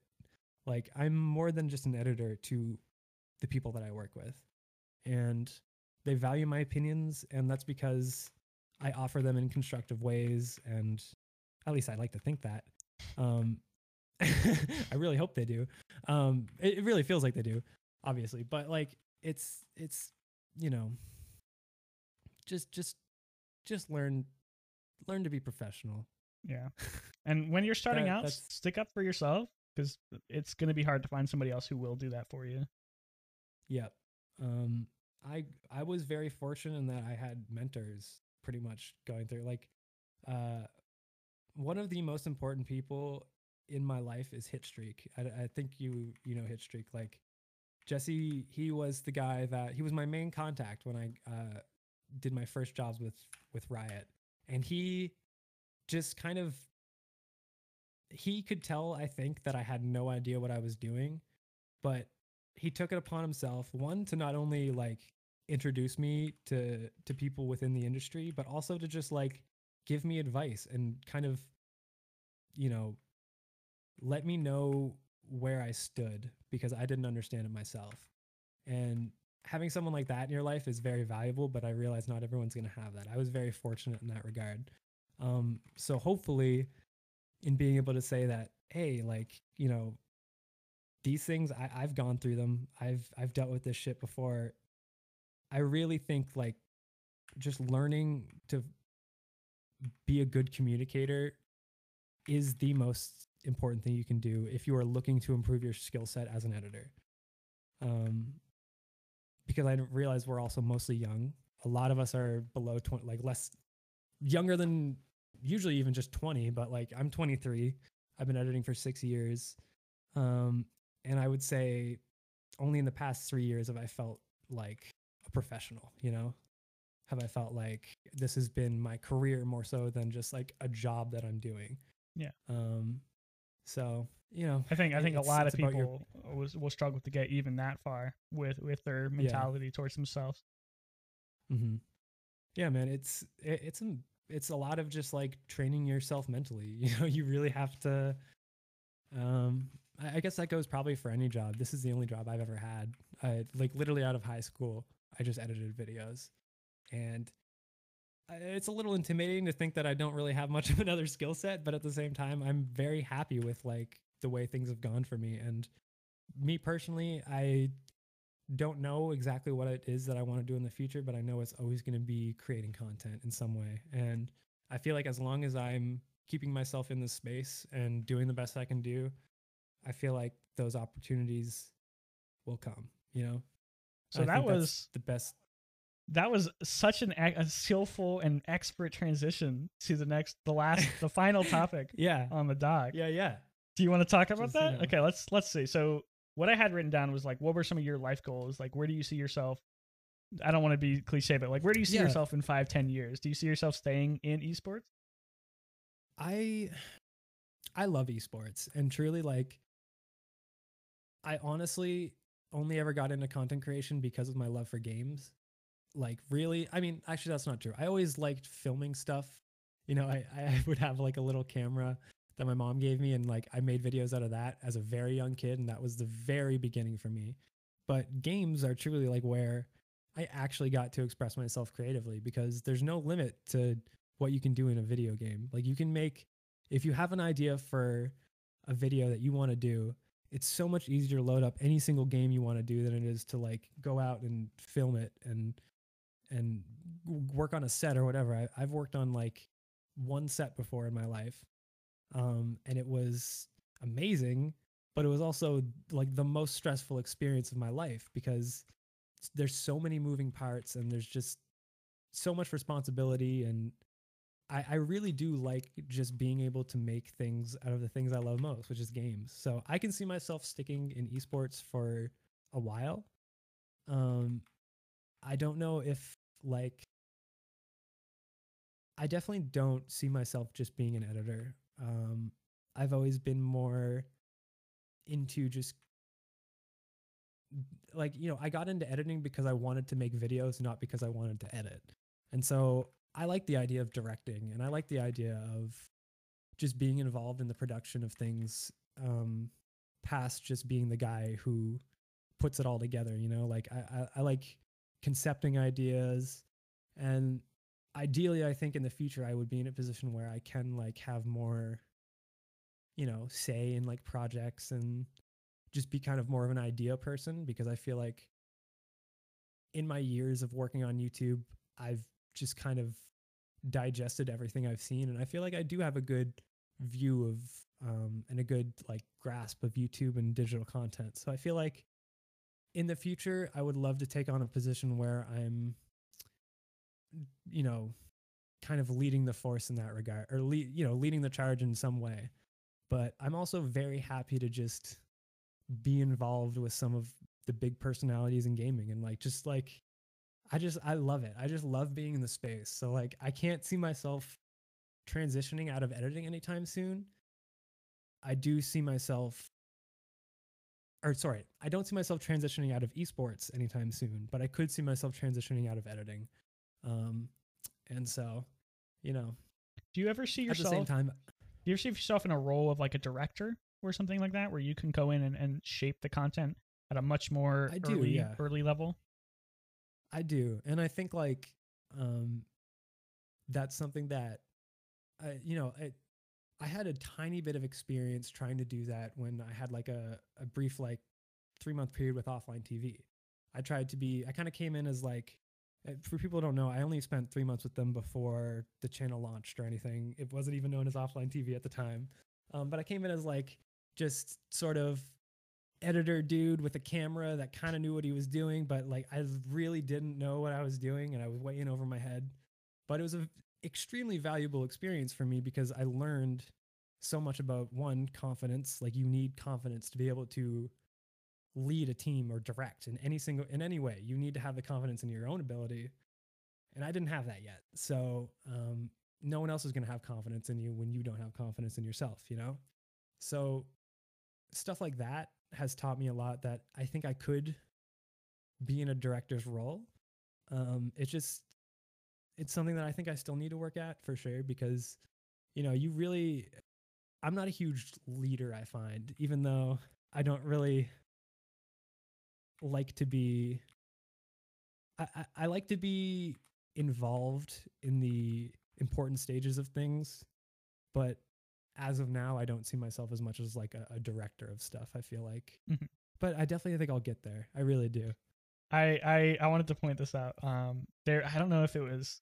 I know you didn't produce a lot of content for offline TV at the time, but I know that there was one video you did with Pokelawls where you went around LA or wherever it was, and you just like walked around, and it was just it was basically just a Dude. vlog or something similar. And that was such a funny video to watch because you guys were just I- having genuine fun doing it.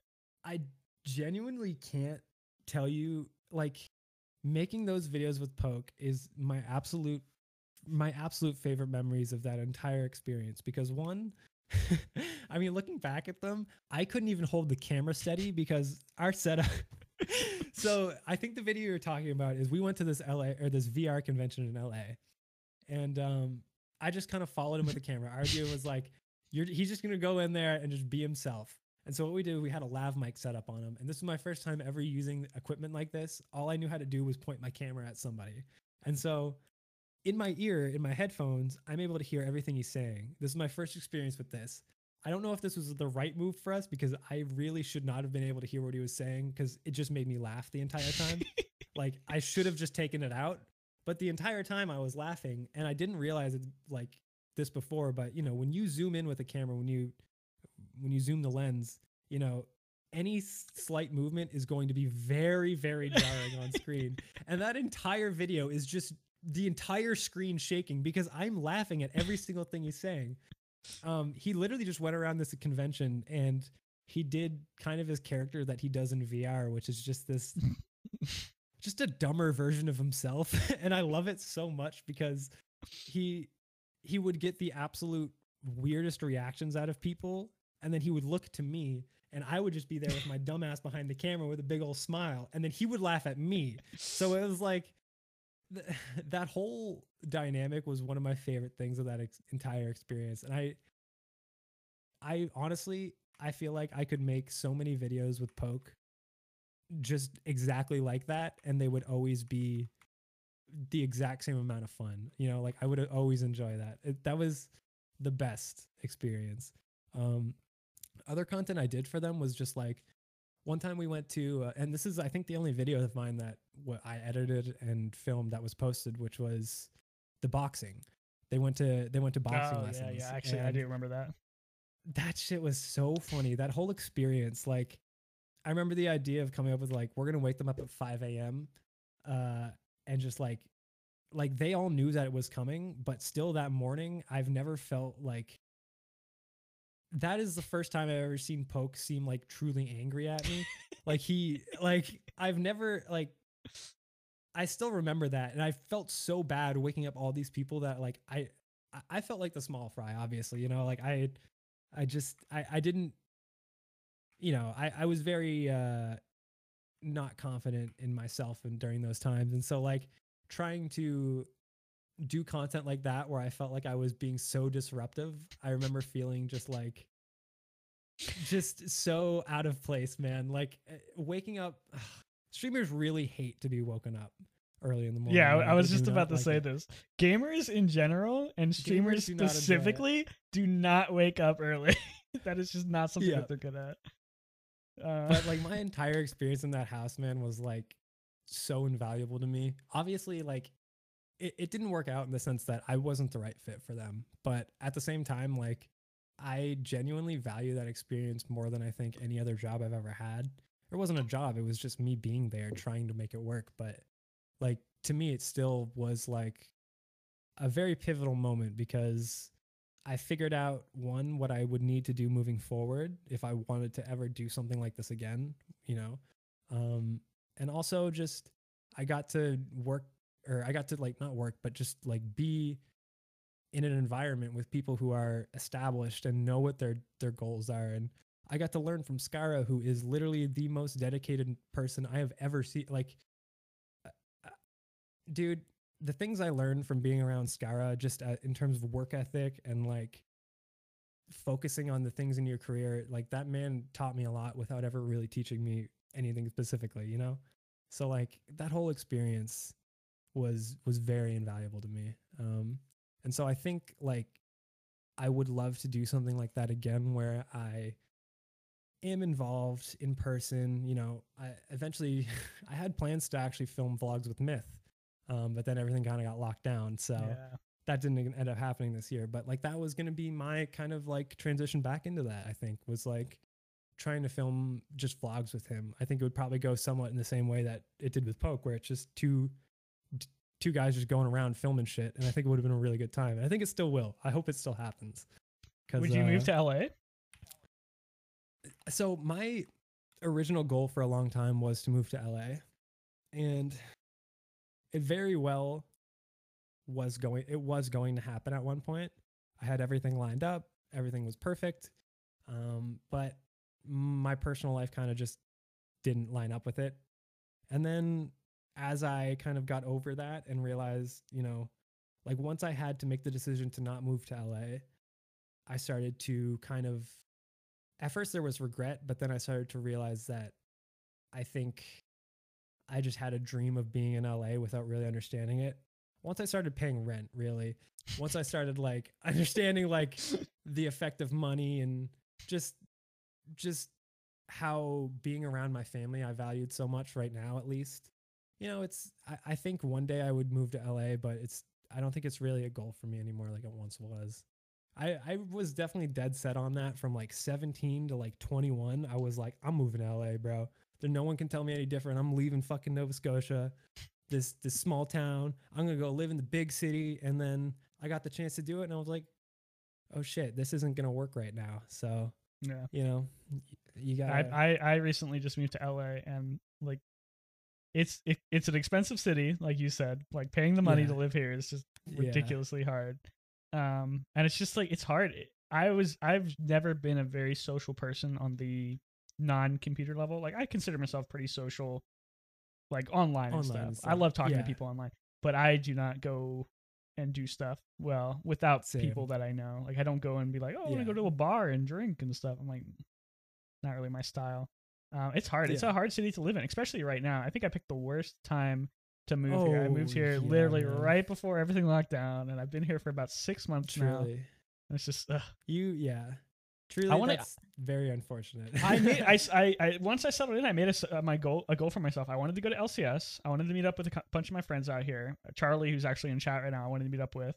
Um, and I just, Nice. I couldn't do it before, um, because I was just in a situation where I just literally couldn't get away from what I was doing. yeah, and now I can't do it because everything's closed. Every, nobody nobody wants to die. Um, yeah, man, it's hard.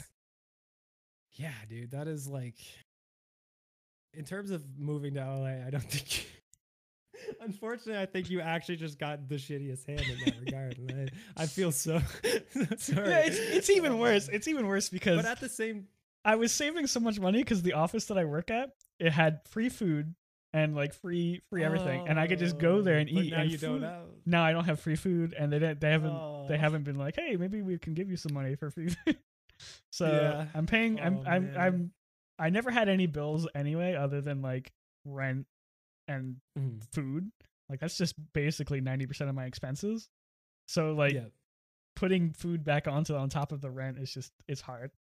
Um, yeah, but yeah, I don't know. dude, yeah, If you hey, if you if you decide to move to LA next year or whenever this stuff Dude, um closes or opens back up, let's meet up. Absolutely. I mean, I'm 100% going to be going down there, hopefully kind of frequently. I would love that. Um cuz I I do definitely want my personal goals are to kind of take more of an in-person role with the people that I work with cuz I one I just want to meet them in person finally. I've been working with everybody for so long and the I, I was to meet them at TwitchCon one year um but ended up not being able to go. So like it's just been a long time coming of really just wanting to meet all the people that I work with so closely.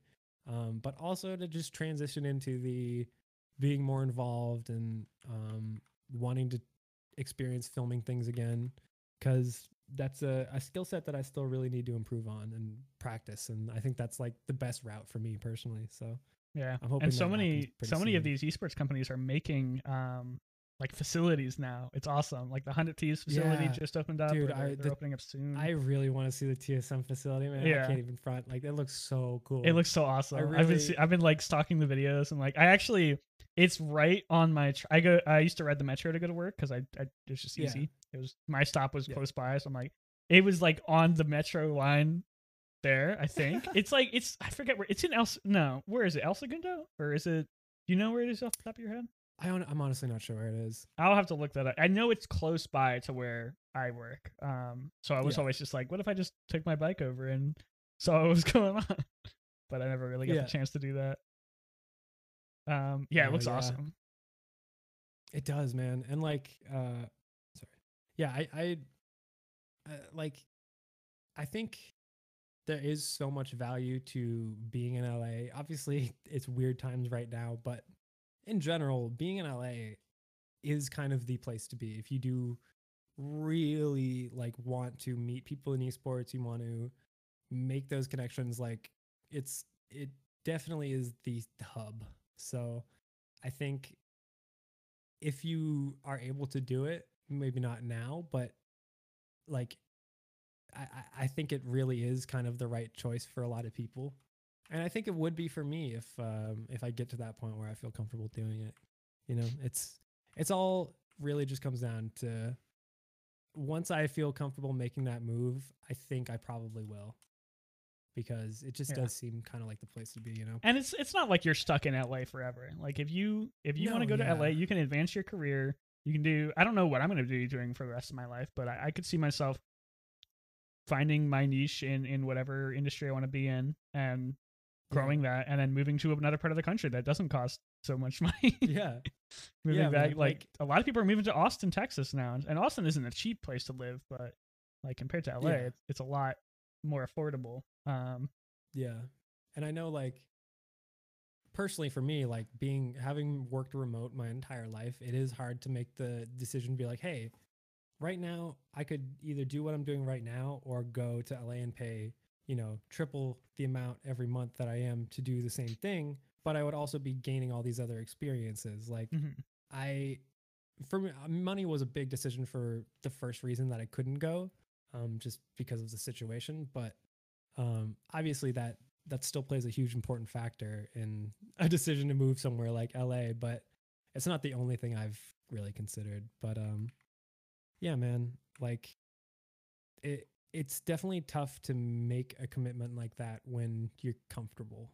yeah. Like I was I was with the situation. I was lucky enough to have a job offer out here and come out come out here with Mm. the the um guarantee of something that I'm going to yeah be that's very able to do. i think like yeah i i feel like just kind of going to la and with the goal the general goal of something happening is a tough one. It works out for some people but i don't think that's a move that i could ever make. It would definitely have to be like yeah lined up. You know exactly what you're getting into. Um um and yeah. Thankfully I, I honestly did have a situation like that but still just wasn't wasn't the right time but Yeah. Okay, well let's let's get to these last couple questions and then we can wrap up and we can talk a little bit more if you'd like. But um so we talked a bit about what you'd like to focus on as, as a content creator. Uh, would you ever? I know that you've dabbled a little bit, and this is kind of where you started. But would you ever want to be like a content creator yourself, like a personality? Honestly, truly, my answer is yes, and I think that's always been something that I've wanted because, and uh, honestly, if I really think about it, I feel like most editors do. I think a lot of people get into this because you just want to make content um and I won't say that every most editors want to be personalities, but um yeah, like it, it's one there's wanting recognition and I think there's wanting to be a personality. I think I would like to be a personality because I just I feel like it's it's something I could do and I would enjoy it, but you know, um it's also very it's a much different approach to making content. Um focusing I found that anytime I've edited something with myself in it, I am very, very critical and I have a very hard time getting past that. Um, so it, th- there's like a freedom to editing other people's content that I really enjoy.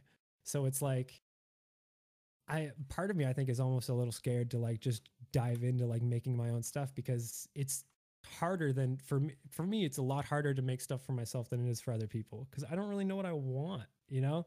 I know what my client wants so like i can do that every time but like what do i really want to make or how do i want to like portray myself on youtube or whatever i do?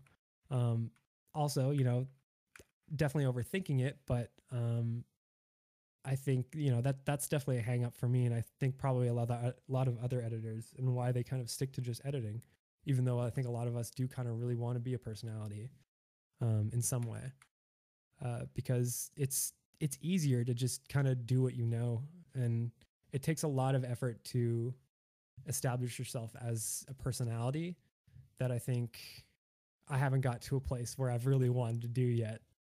Um, but at the same time, it's always been on the back of my mind. Like, yeah, I would love to do that. I would love to stream more, and mm-hmm. honestly, I just should. I really just should. That's all yeah, it really comes down I, to is just doing it. I was actually gonna cut in and say that like every time you stream or every time you make put out content, I always enjoy it. So I think that you should, oh, if you have the time, you. you should just try to do it more. Yeah, I was thinking like I've personally been getting super into one of my things was not ever really knowing what I would stream. Um, but one thing that I've been getting very into recently, and I, I don't know how this happened because I've gotten addicted to sim racing. Ooh. Like I'm fully addicted to uh like I have a wheel coming right now. I have like I, I bought like a a stand for it. I bought the shifter. I have like I have my VR set up. I'm just way too too into this in the span of like 2 months. I've gone from not giving a shit about cars, never I don't have my license. I don't drive. I don't know what happened, but something switched and now I'm just fully addicted to like racing and and everything involved with it. I started following F1 out of nowhere. And so I finally found I feel like something that if I wanted to stream, I finally have like kind of the passion to stream. So, you know, maybe in the future I will try and do something like that where in my free time I I stream myself playing stuff like that and I think it would be a good time, but you know, before it was always like I'd play a bit of Fortnite and you know, I could stream that for like two hours, but then yeah. kind of get exhausted. So it was like, you know, I'll be I'll uh, be 110 percent honest. I when you were gonna say what you're gonna say, I literally that was literally the last thing on my mind. I'm yeah, like, I know, right? I'm like, like uh, maybe he'll play some like uh some of the new game that Amazon just came out with, uh, or whatever it's called, or the oh, Ubisoft yeah, game. Crucible or whatever. Yeah, Crucible yeah. Or, or um Hyperscape is really Hyperscape, cool. I will yeah. say that. Hyperscape um, is dope. And like sim racing. I'm like, wait, what? yeah. Right? It's like truly it's so out of left field for even me because I've genuinely never cared about racing or cars or anything, but I think just I kind of always I liked the idea of playing racing games and stuff and then well I bought myself this shitty little uh budget wheel um and I I have regrets for buying it because it's a terrible product, but also it's the only reason that I realize that I want like I'm I'm into this and like I want to pursue the hobby. And so unfortunately, I picked a super fucking expensive hobby to get into because Yeah. like the more you like sim racing, the more you want to improve your setup, and it's just all so expensive. But I, this is uh, this is I the made- exact same problem that every fucking streamer has and every fucking aspiring content creator has. They want to get into streaming, they want to get into content creation, and then they realize that you can always go higher for your you can get a more expensive Yeah, mic, man. you can get an audio Yeah. interface, you can get a three thousand dollar computer with a R nine uh It always, like it a- always feels like you know you're not keeping up if you don't. But uh-huh. truly, you're like, oh man, I want to, I want to. My processor can only do 1080p, 60 FPS. I want to do 4K content. I want to do, and you're just like, oh, it's it's it's it's so expensive. If you just keep, you need to learn when to just say like, this is good enough for the stuff that I'm doing, and this is more for the yeah, the content And- creation side than for like the sim racing stuff. But yeah. I, but I mean, the truth is though, like, in order to stream, what do you really need? It's like, I feel like most gaming PCs can handle streaming at 720p, 30 Mhm. FPS at the very least, playing pretty much any game you're gonna want to play right now, and still be able to like play it. You might have to turn down your settings or whatever, but like. You can stream pretty much any game right now if you have like a, a just an everyday PC, but also consoles stream too. So Mhm. like they have streaming built into them. Really, it just comes down to starting the stream. I found like at the end of the day, it all comes back to like I can have a better mic, but I also used to stream, and I feel like most people always had like the Blue Yeti USB Yeah. microphone. Like that was like the one that everyone had, and everyone's mic sounded the same for six years. You know, now people obviously have these crazy, ex- insane, expensive setups, but it's like you can still get by with that perfectly fine, and nobody's really gonna care. Like people value the thing that I the thing that uh, I always go back to is you look at streamers like XQC or you look at streamers like uh, Eris. There- yeah. There's a streamer called Avoiding the Puddle Eris. I don't think he's he's Dude, super. I love him so much. He's like I I actually I wish I could catch his streams more because I only ever end up seeing clips of him. Yeah, and yeah, he yeah. Genuinely brings me so much joy. He's so Dude, I funny, and he has like He his is. webcam is like a little. His webcam like is like a night vision for green- half the time. a green box on the right side. It's so low quality. It's like this. He's like this I love motherfucker's green half the time, Yeah. and his But like it, like and he, it's just like it works for him and like Yeah. he doesn't the fact that it, it works because he just you it's he doesn't care you're there for him you know Mm-hmm. and i feel like i you know nobody really goes to a streamer for their production value unless that streamer literally their shtick is you know production value like yeah. you know doc you know Uh, who? uh, you know, he was um he was known for, you know, one his character but also his fucking insane level of production value. Just like the most ridiculous transitions and everything, just so much effort put into it. You don't need that. If Yeah. you want to do it, I think that's dope and you would have honestly there would be an audience for that, I think, but like that's just not necessary. That's that's what you do when you are established and you have a literal full team of people working for you. Yeah, and there's another example of like, and these are the reason that I bring this up because these are like the only two examples I can think of. Like the Sushi Dragon, his whole thing is like crazy production Yeah. value and like cool live Yeah. shows and stuff. But I don't think unless you want to do something like that very specifically, I don't think it's Yeah. good to focus so much on production. And I fell into this trap, and I think most people fall into this trap where they want to they want their production to be as good as possible, and they'll spend as much money as Mhm. possible. Um, I think that maybe if you're successful, that should definitely be a priority. Like pr- improve your production Yeah. value as much as possible. But it shouldn't be how you start your content out. Like you shouldn't start the Yeah. game out with a seven thousand dollar computer with a DSLR camera with big soft boxes everywhere with with I don't know the SureTech You know, like- eight thousand mic or whatever.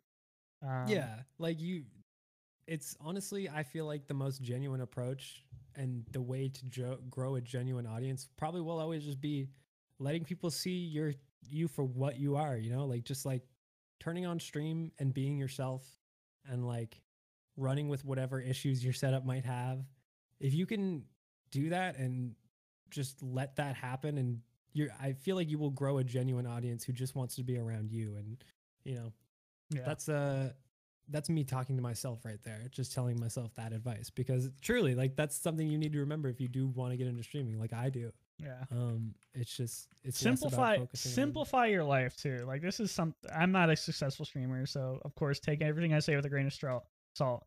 But like try to simplify your process. Yeah, a grain of straw. Um I I fell into the production trap. I have like a two PC streaming setup. I have like crazy audio interfaces and like all this stupid crap. And I like Yeah. I'm I don't regret getting it or anything.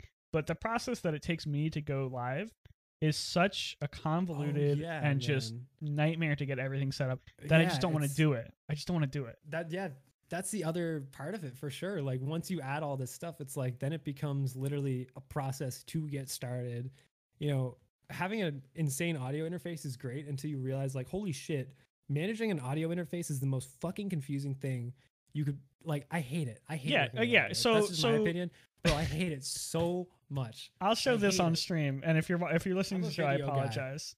I'll uh I'll I'll try to explain it. This Yeah, is me- a virtual autoface call or, or interface called yeah Voicemeeter Potato, i hate and this is what it looks like. Um, and it's it's it's virtual, so obviously it's a little more convoluted than like an actual physical hardware. But also a physical Yeah. hardware interface on this level would be like six thousand dollars or something like that. Dude, So this is like voice eight meter dollars, yeah this and this is the stuff I have to deal with.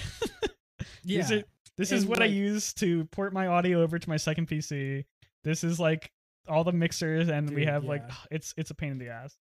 it's it's uh, audio to me has always been just like a total mystery in terms of how it works because I don't know why. Like I I can perfectly manage video, but when it comes to like any sort of like routing stuff through an interface, like I my mind just goes blank.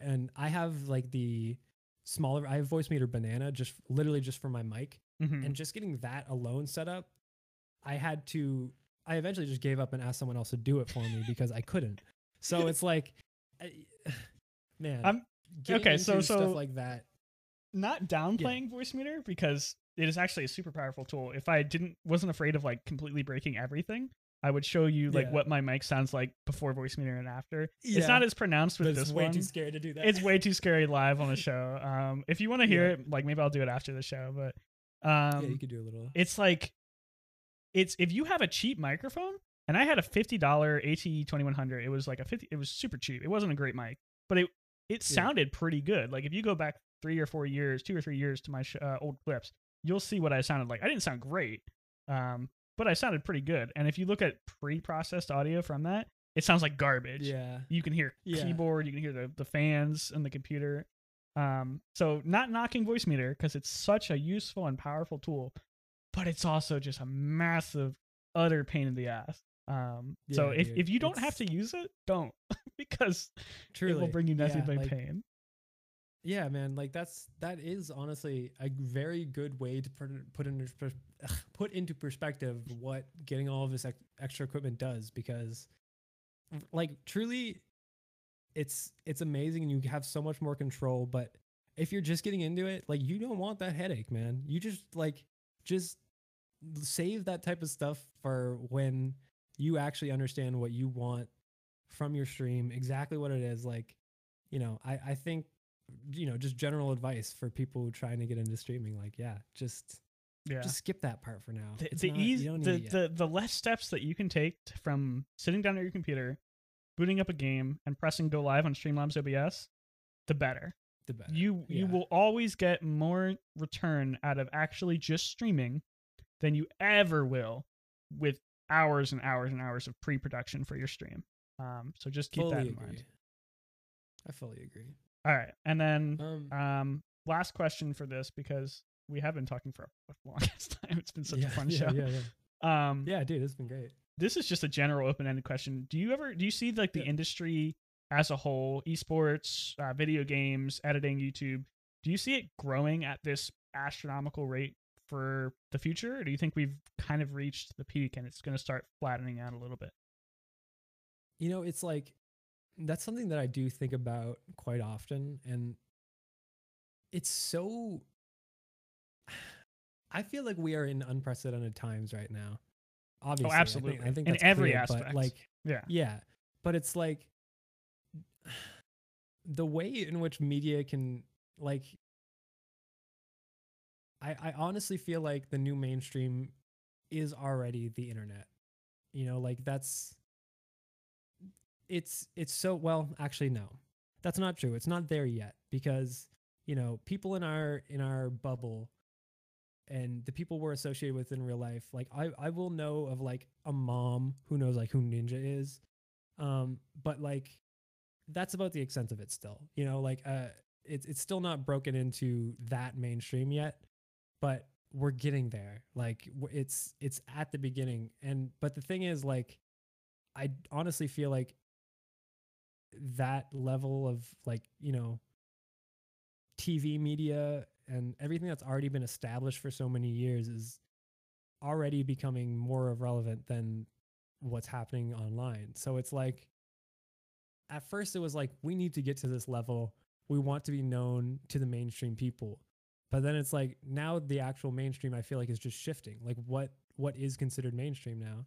And it's like you know, my mom I I hear her watching TikToks now and she like uh, she never has used apps like uh, well she's used apps obviously but like i've never seen her use a social media app like that and now i hear like just the dumbest songs all the time because my mom's watching tiktoks now my mom never would have watched vine like you imagine your mom's on vine dude like My mom just started watching YouTube like on her own without me prompting her. yeah i got my mom a chromecast and i think she's maybe used it like twice in the past few months but like we're getting there bro like i don't know man it's it's It's hard. I- It's I harder. honestly- I will say it's way harder to get old people to change their ways.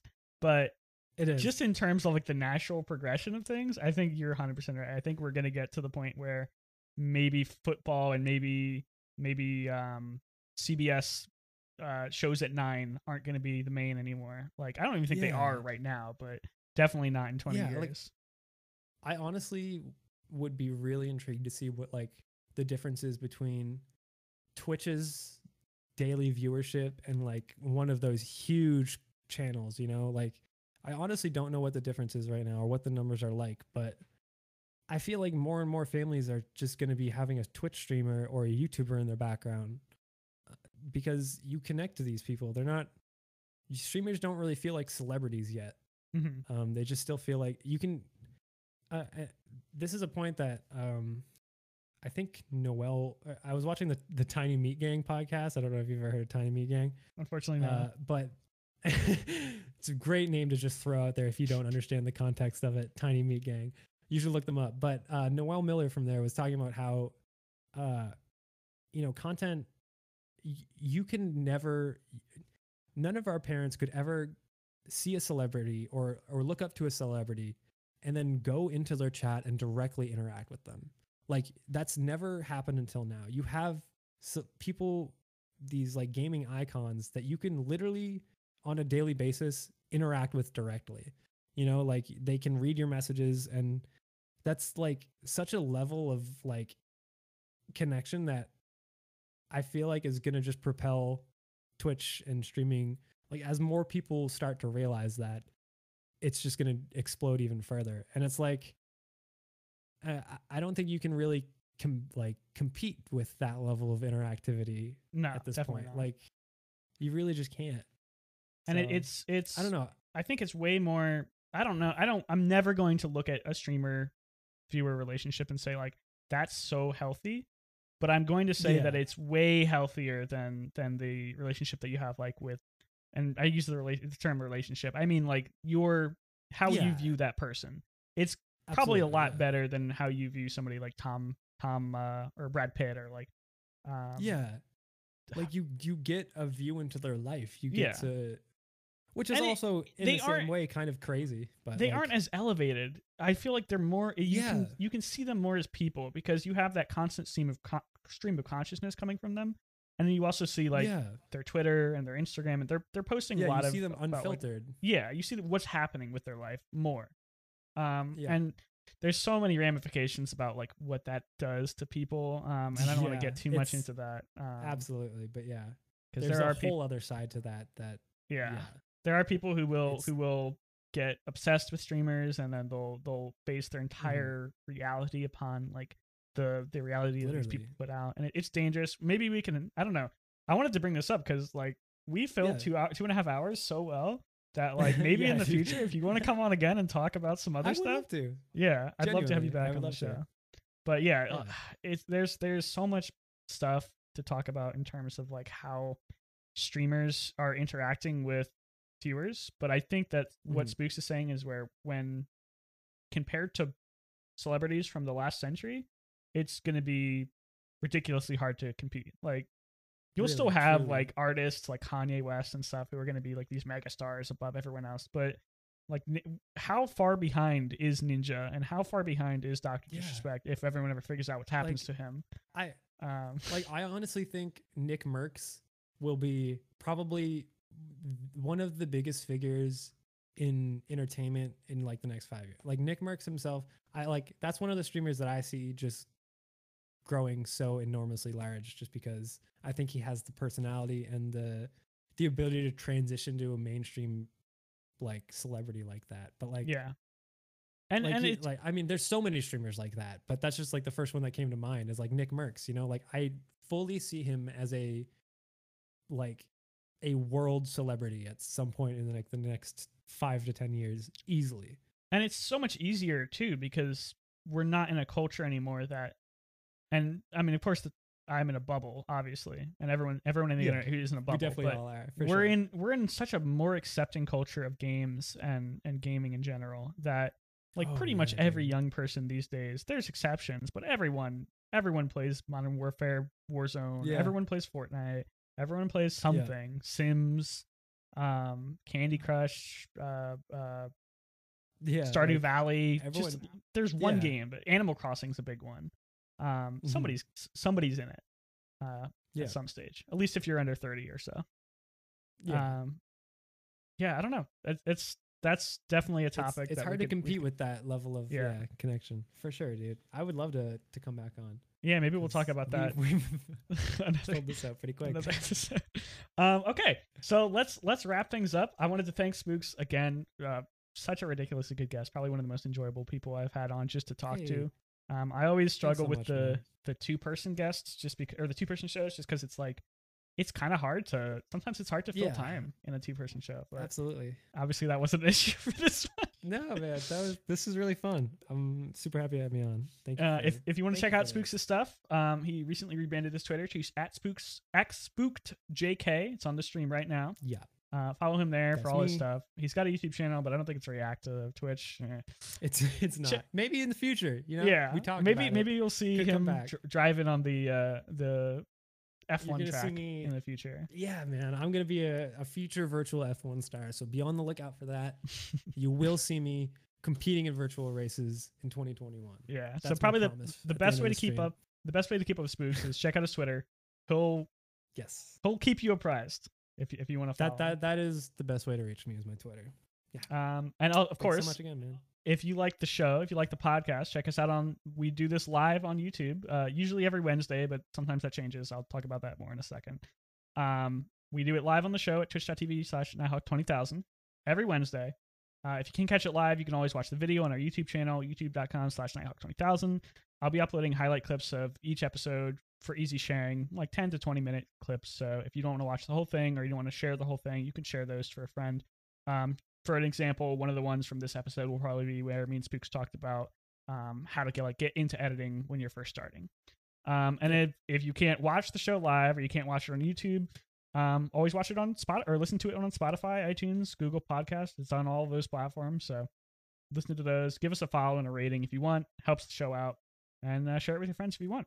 And as always, thank you to every single one of you who keeps watching and keeps listening uh, every week. I appreciate you guys so much. Thanks so much. Have a lovely evening.